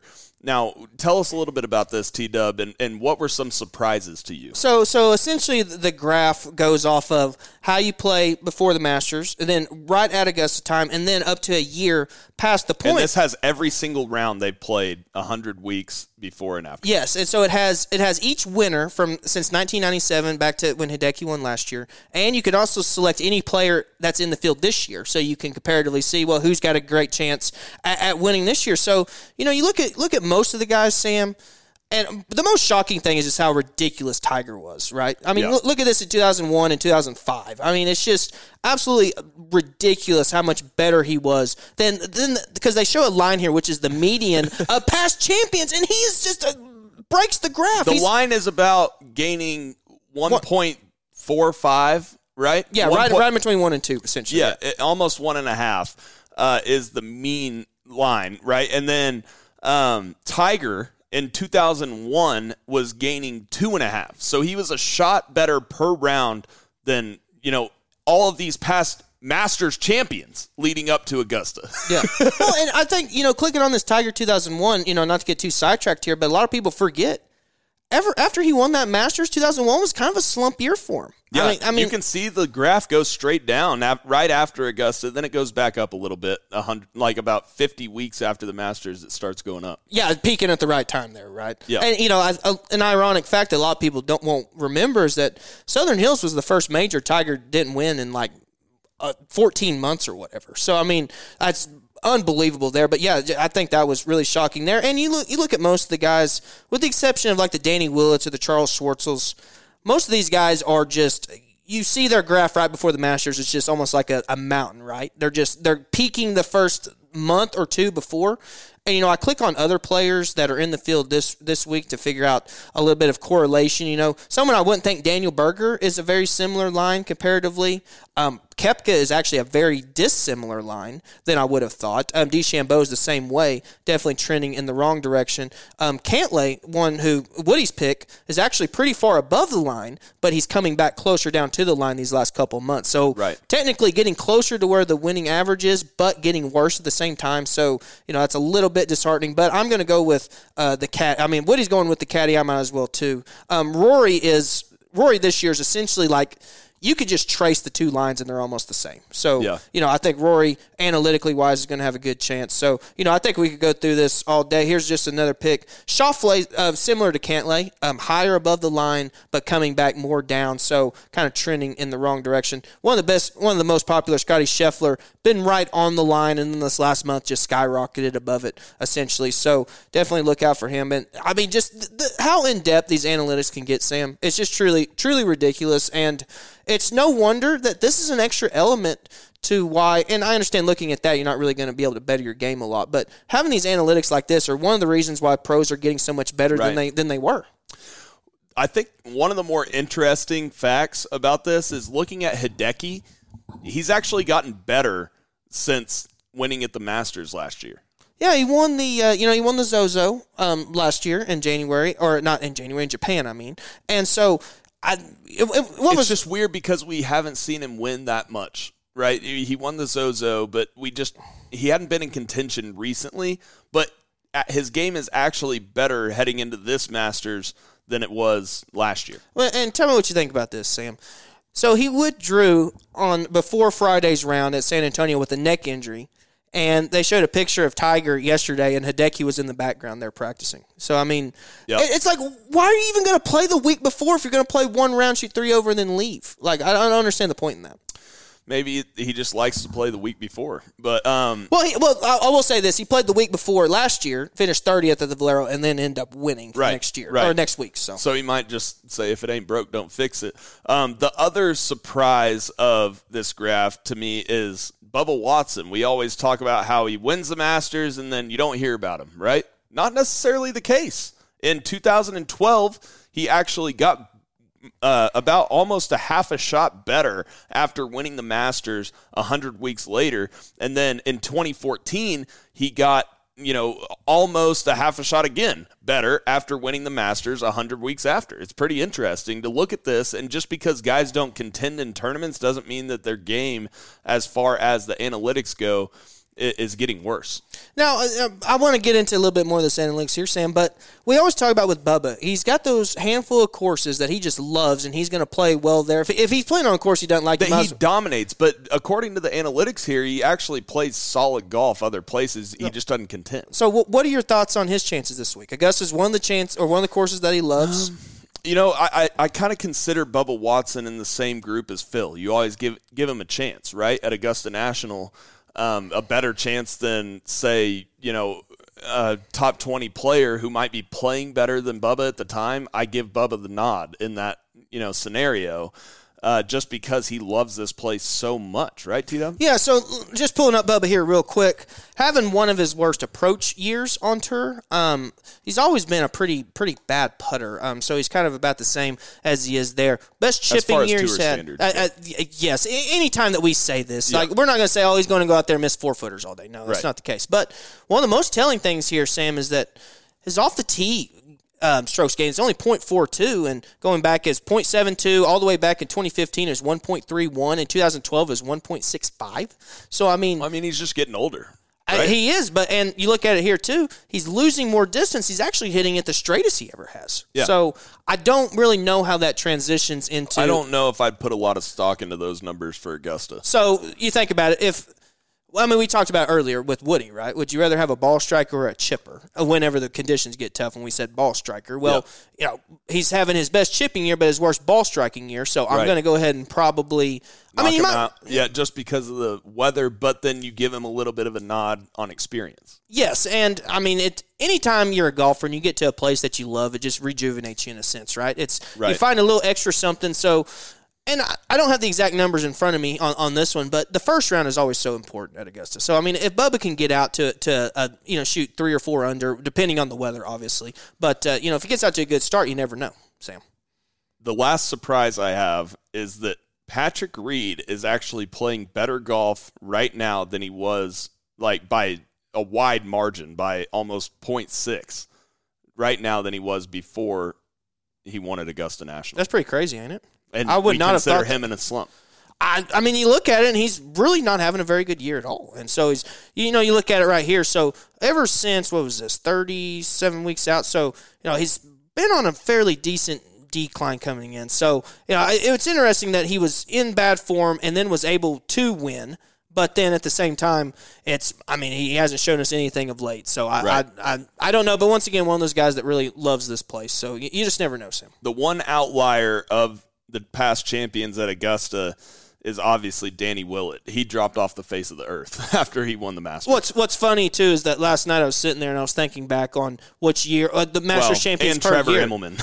Trevor, yes, Yeah. um, those are like the two names that I was getting to, and it's like I couldn't remember who won, and it's like I, I'm usually pretty quick off that thing, Yeah. and I'm like, who won? I was like, Spieth won in 2015, and I'm like, oh yeah, yeah, Spieth hit it in the water on tw- oh, no in 2016. So then who won? Oh yeah, it's Danny Willett, and so it's it's similar to the um, Greg Norman 96 thing. It's like a lot of people think when you hear 1996, you think of Norman losing the six shot lead, but in this case, it's the fact that Spieth made the seven or eight or whatever it was on hole 12 for Will, and Will shot 67 in that final round too. So you know, got to give him a little bit of credit for that. What do you think of uh, Angel Cabrera's chances this week? Oh my god! What's funny too is that you know Phil's been getting so much slack in, in the in the pub or whatever, and our man Angel's literally in jail, dude. So I mean, it's I don't I don't I don't know the full story about what happened down there. It doesn't sound good from from what I From understand. what I'm hearing, you know, and I have some pretty decent sources, I think that Phil will be back before the PGA.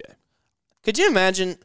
Two months ago, I would have bet, or I guess not two months ago, right after the Phil comments were made, I, I would have, I would have the exact same confidence I had of Tiger not playing in the Masters is what I would have had for Tiger and Phil to not play the PGA. You, yeah, what if I told you when Phil Mickelson won the PGA that Tiger was going to play in the Masters this year and Phil wasn't? That's, I would have thought we entered a parallel universe. Sure, the Mandela effect would be real. That is insane. So we haven't talked much about Tiger today.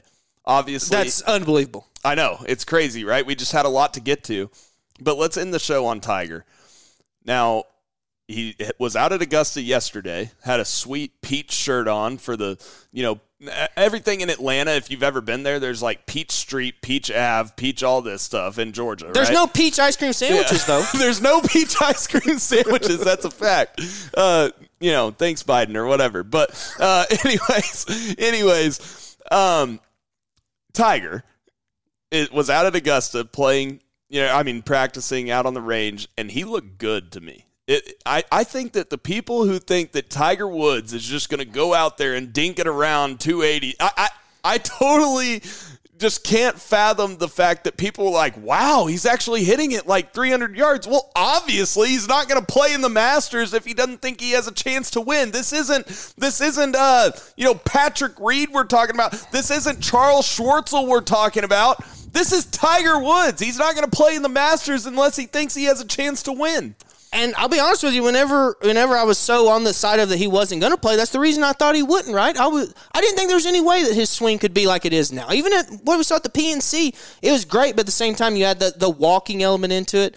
I don't think there's any chance, and I am so in on Tiger Blank. Like if there's for any reason that there's a setback he doesn't play, I'm going to be so deflated. Oh my god, I just I won't be able to deal with it, Sam. So, I won't be able to. Yeah, obviously, we did our radio show yesterday. We- We had the news that Tiger said he's going to be a game time decision uh, for the Masters this week. We do know that we will hear him tomorrow at 11 a.m.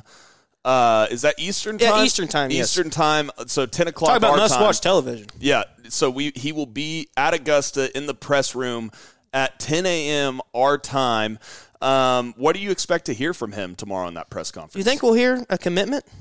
I think so. Pro- well, to me, I think it would look bad for Tiger to draw it out all the way and have the pairings and everything and then pull out. But he does have a pretty good excuse if he does that. So I'm not going to look down on him too much if he does do that.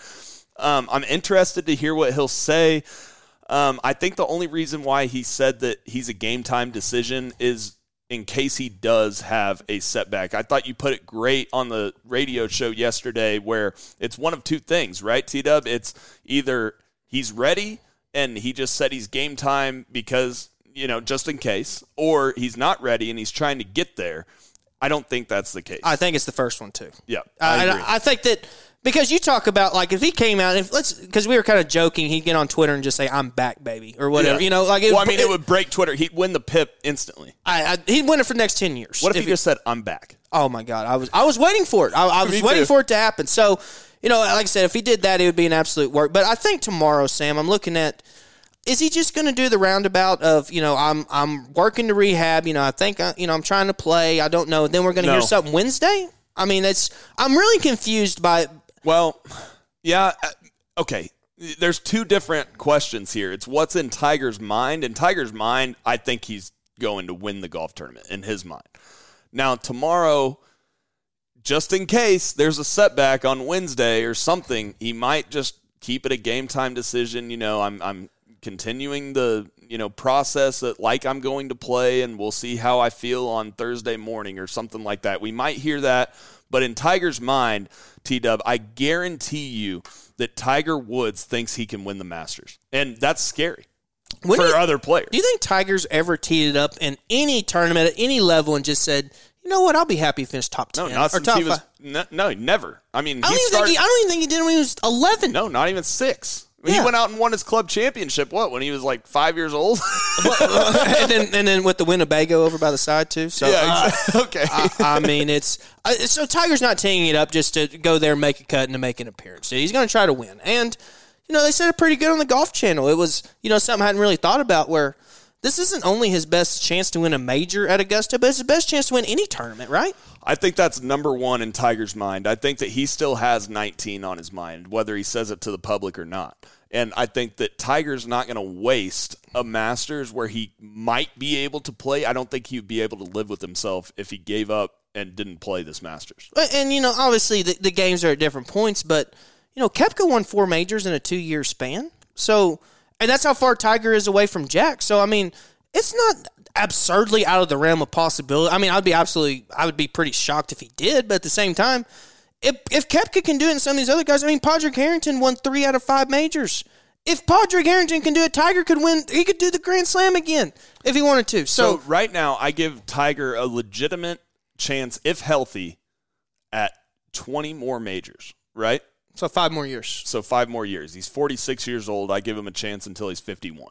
That's, Okay. That sounds probably That sounds close. reasonable, right? Yeah, and If I'm- healthy. I mean, So you're telling me that he's just going to give up one twentieth of his chance to get to 19 this year? I, I think that that's why he is coming back, and he can say it's all about you know my family wanted me to do it. That's great, and I guarantee you he wouldn't have done it if his family didn't want him to do it.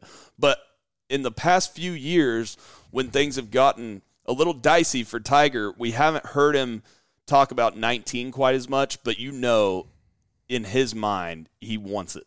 Well, and you know, thinking about this too, where it's, you know, Tiger's forty six now, and if he was, let's just go nine years or ten years, where he's fifty five or whatever. Like, is he going to win a, a U.S. Open or PGA Championship? Probably not. Probably not. Would I be absolutely astonished if he won a, a Masters at fifty five? Probably not. Yeah. So then that cuts it down to only 10 more majors. Yeah. So, well, if you if you go five more years, uh, and I don't know, depending on the course, he may not be able to contend at certain Although a majors. PGA Southern, he could win at Southern. Uh, Southern's the type of course that he could, right? I would say if it was at Whistling Straits, probably not, Yeah. or Erin Hills, where the U.S. Open was, he's probably not going to chance to win there. But depending on weather at the Open Championship, he'll have a, a chance there. Yeah. And you know, one of the reasons I think that he has a chance to keep playing Augusta for another ten to fifteen years is look at like Bernhard Langer, Freddie Couples. You know, obviously they weren't winning the tournament, but I mean. Um, just a couple years ago, Miguel Angel and Bernhard finished top five, and they were both above 50. So it's like, it, it, that's the ultimate place to where age does not matter. And as much as Right, it favors that would be a shot in the dark. I'm saying I give Tiger. is it more of a shot in the dark that he'd win this week? Well, th- this week's an outlier. D- disregard this So- week. I'm talking about, but it, it's not an outlier in the fact that I think that Tiger thinks he has four or five more Masters that he can legitimately contend at, I- and, I- and this is like a half of one of those. Yeah, I, I think that just just to piggyback off that point, I think that you're you're pretty clo- you're pretty right on the five years for all the majors. I think that depending on the Open Championship course and and obviously with Augusta, I think Augusta he thinks that he may, maybe has ten more Masters to win.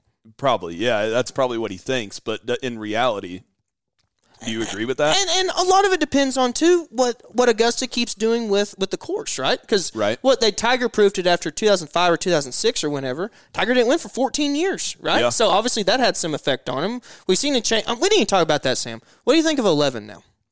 I like it. I think it's a better hole. I think it's. I, I totally agree with the changes. I think that the hole is what it was meant to be. I don't think it was meant to be some impossible driving hole if the wind's off the left.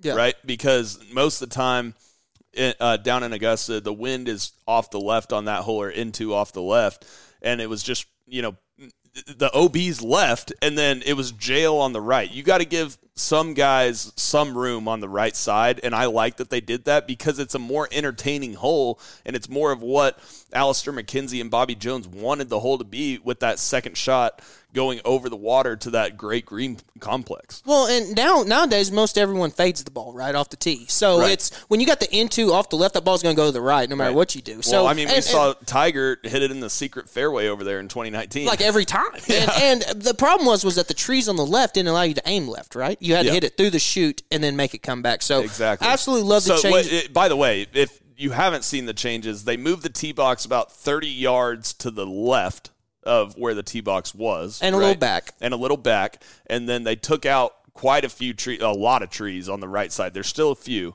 Um, but it's more fairway and more room on the It's right more- side. To more miss. like so kind it's of a in- straighter hole, and there's more room on the right side. yeah, and there's the trees that are there. there. There's still some trees way to the right, almost where Tiger's secret fairway Yeah, was is right. now trees, and they have kind of individual trees on the right side of the fairway. So you're not hitting the off the fairway, pine in in the fairway, fairway. Yeah. yeah. you're not hitting off the pine straw. You're able to hit kind of a more creative shot, play it more out to the right, and let it come down. Right. So I think that that's one of my favorite parts about Augusta is that guys can miss off the tee. Now you can get totally screwed behind a tree, behind one of those big dogwood trees or whatever they, you know, down there, um, the big pine trees, and but most of the time you see guys in the trees they have some sort of shot, right? And and it's and it's always interesting to see what guys do because if you miss in the wrong place around those greens, it's death, right? It, it's a big red X on on the yardage book.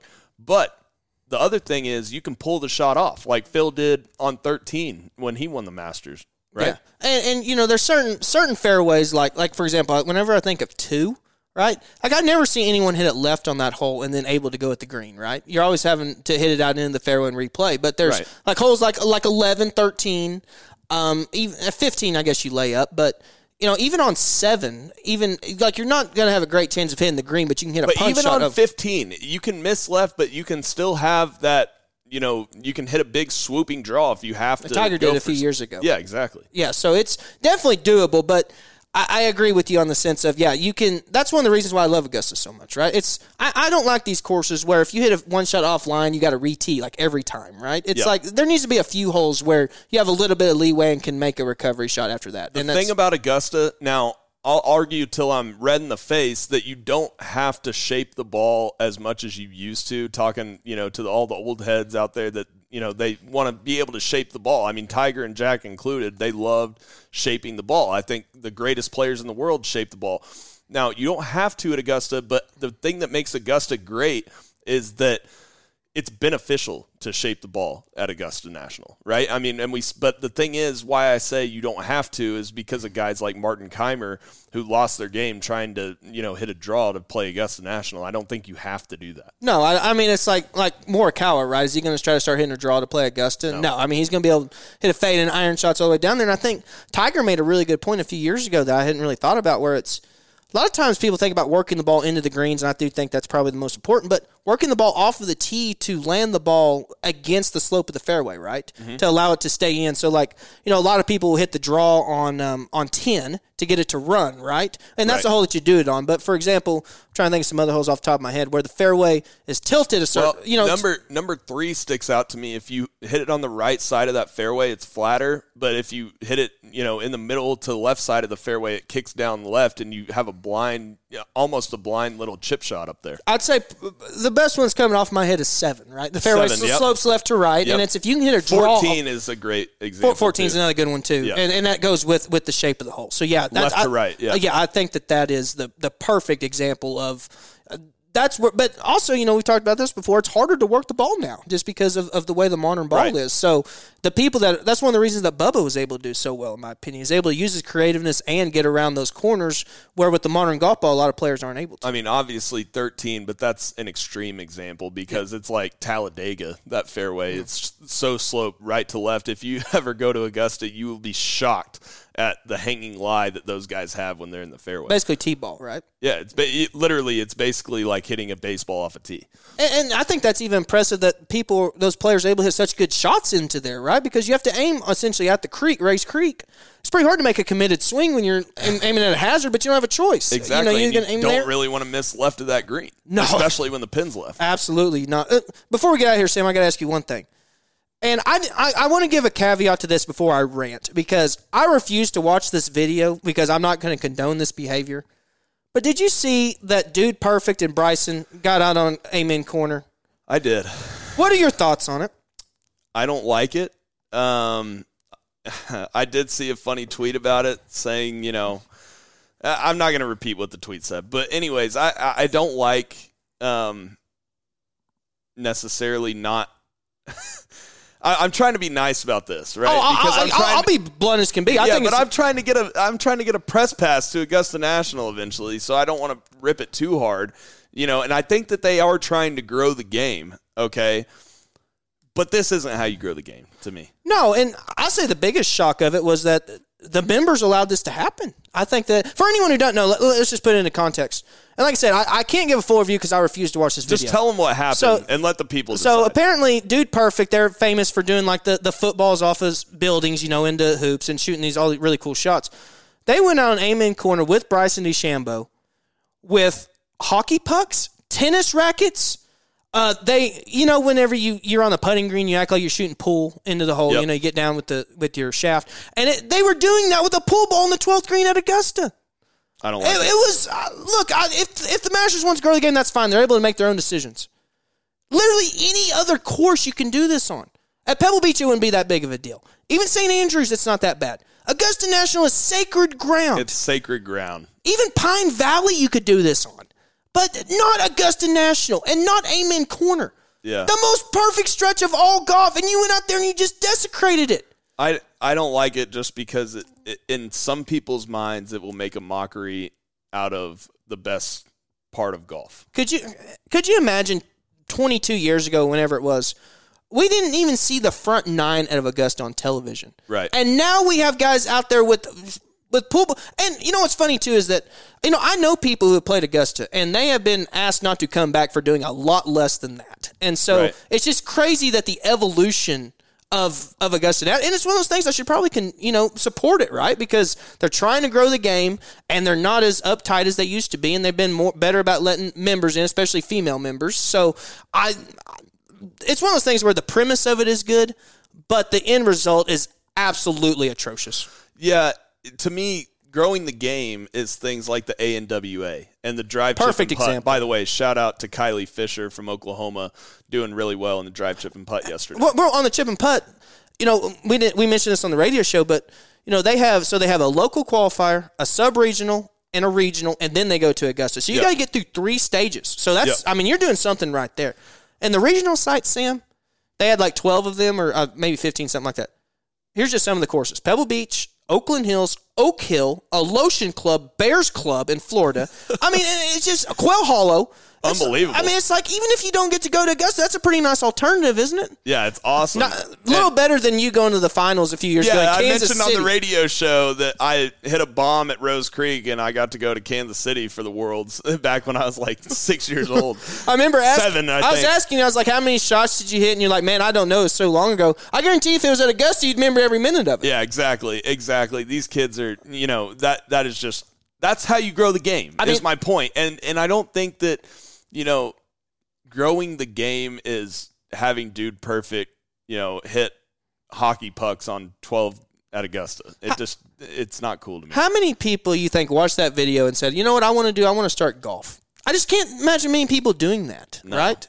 I mean, I, like I said, I agree that it's some that Augusta's trying to be more cool and, and be more inviting, but there are so many better ways to do it, and, and of course, it's Bryson. that's what makes it even worse, right? like anyone else, I guess Could you besides see Patrick Brooks Koepka out there doing that? No, No. Not Could you see Tiger out there doing that? oh my lord, absolutely not. No. I mean, couldn't even Could you like, see Dustin Johnson out there doing that? I mean, none of these Could people. you see Phil? Du- no. No. No, it's it's I I I just wanted to make sure that because I don't know I, I can understand where some people like we said are, are growing the game and they don't see it so bad, but in my opinion, I don't think they understand the tradition of Augusta National. If that's the case, I couldn't imagine what Bobby Jones and Clifford Roberts were doing in their graves yesterday, or whenever this whenever they were doing this. They I had to be like, agree. get off of our course. Yeah. This is a desecration to what we built here. You can't even run at Augusta National, and they were, you know, hitting tennis balls. Sam, whenever you play there, um, in not a tournament, you're not even. You have to walk ninety degrees onto the green. Let me ask you this.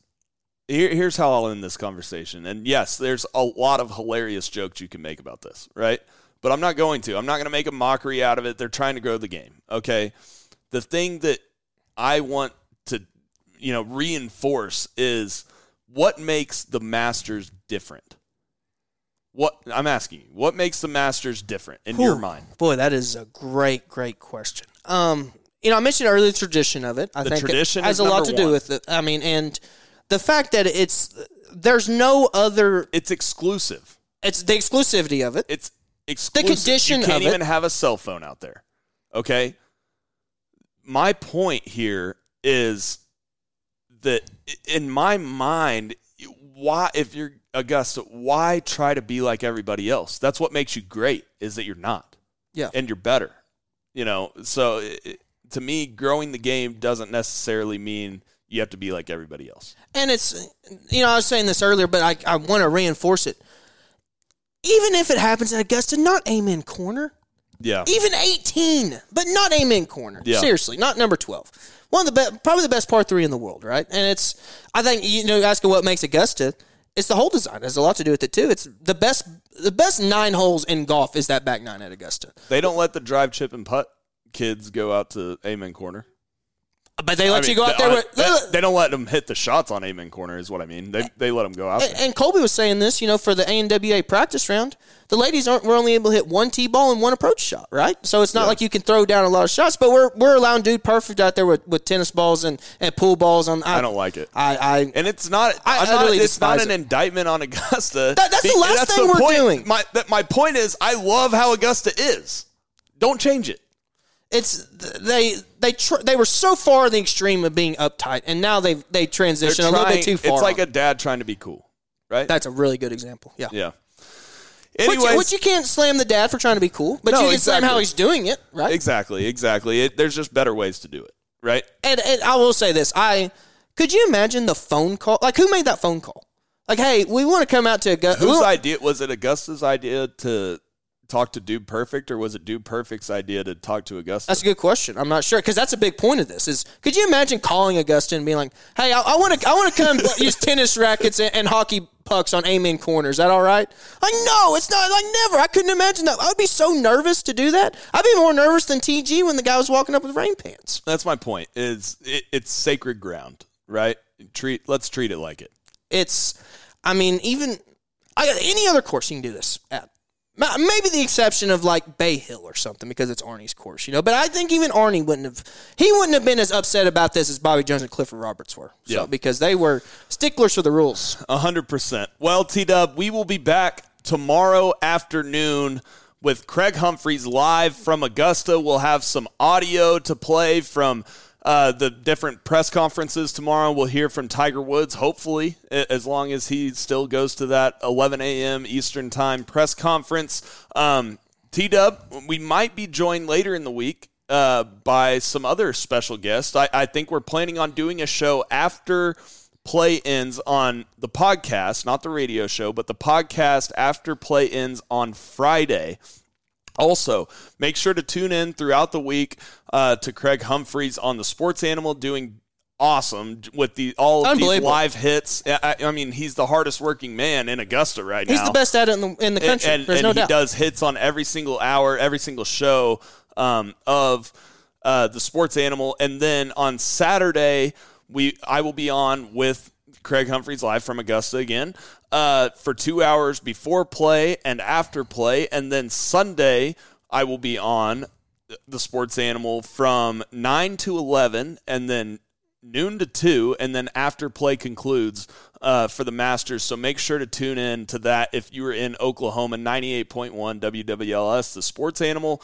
T Dub, what are you excited most about this week? Oh, I I am Tiger. I mean, I don't think there's any doubt Yeah. about that. Obviously, Tiger. Um, I will say this. You know, we looks like we're gonna have some rain the next few days. We'll have a little bit more of an update tomorrow because forecasts get better as the week goes along. But looking at rain on Thursday, so hopefully that doesn't push tea times back because you know we saw in like 2005, right? They get some rain on Thursday and we push it back to where they finish the third round on Sunday morning. So there's a decent chance that that happens. Let's let's hope that it doesn't. But I, it's by far the best week in golf, Sam. And you know, like I said, we're celebrating it on the 73rd hole with our giveaway. So well, right before we get out here, I want to make sure we got it right. So follow the 73rd hole on Instagram and Twitter. Yes. And follow Sqairz Shoes on Instagram and Twitter as Yep. well. And if you're following all four of those accounts on Sunday afternoon after the play, as long as you don't get rained out until Monday, I guess. So then we will have a winner for the Nick Faldo 11 signed golf shoes. Some of the best looking shoes I've ever seen. Absolutely. Great call, T Dub. Also, Groove It Brushes, promo code 73rd hole. For Taylor Williams, this has been Sam Humphreys. Thank you again to our great guests, Bob Wenskowitz and Jim Woodward, for joining us on this Masters Monday. Have a great week, everybody, on the 73rd hole, the official podcast of Golf Oklahoma.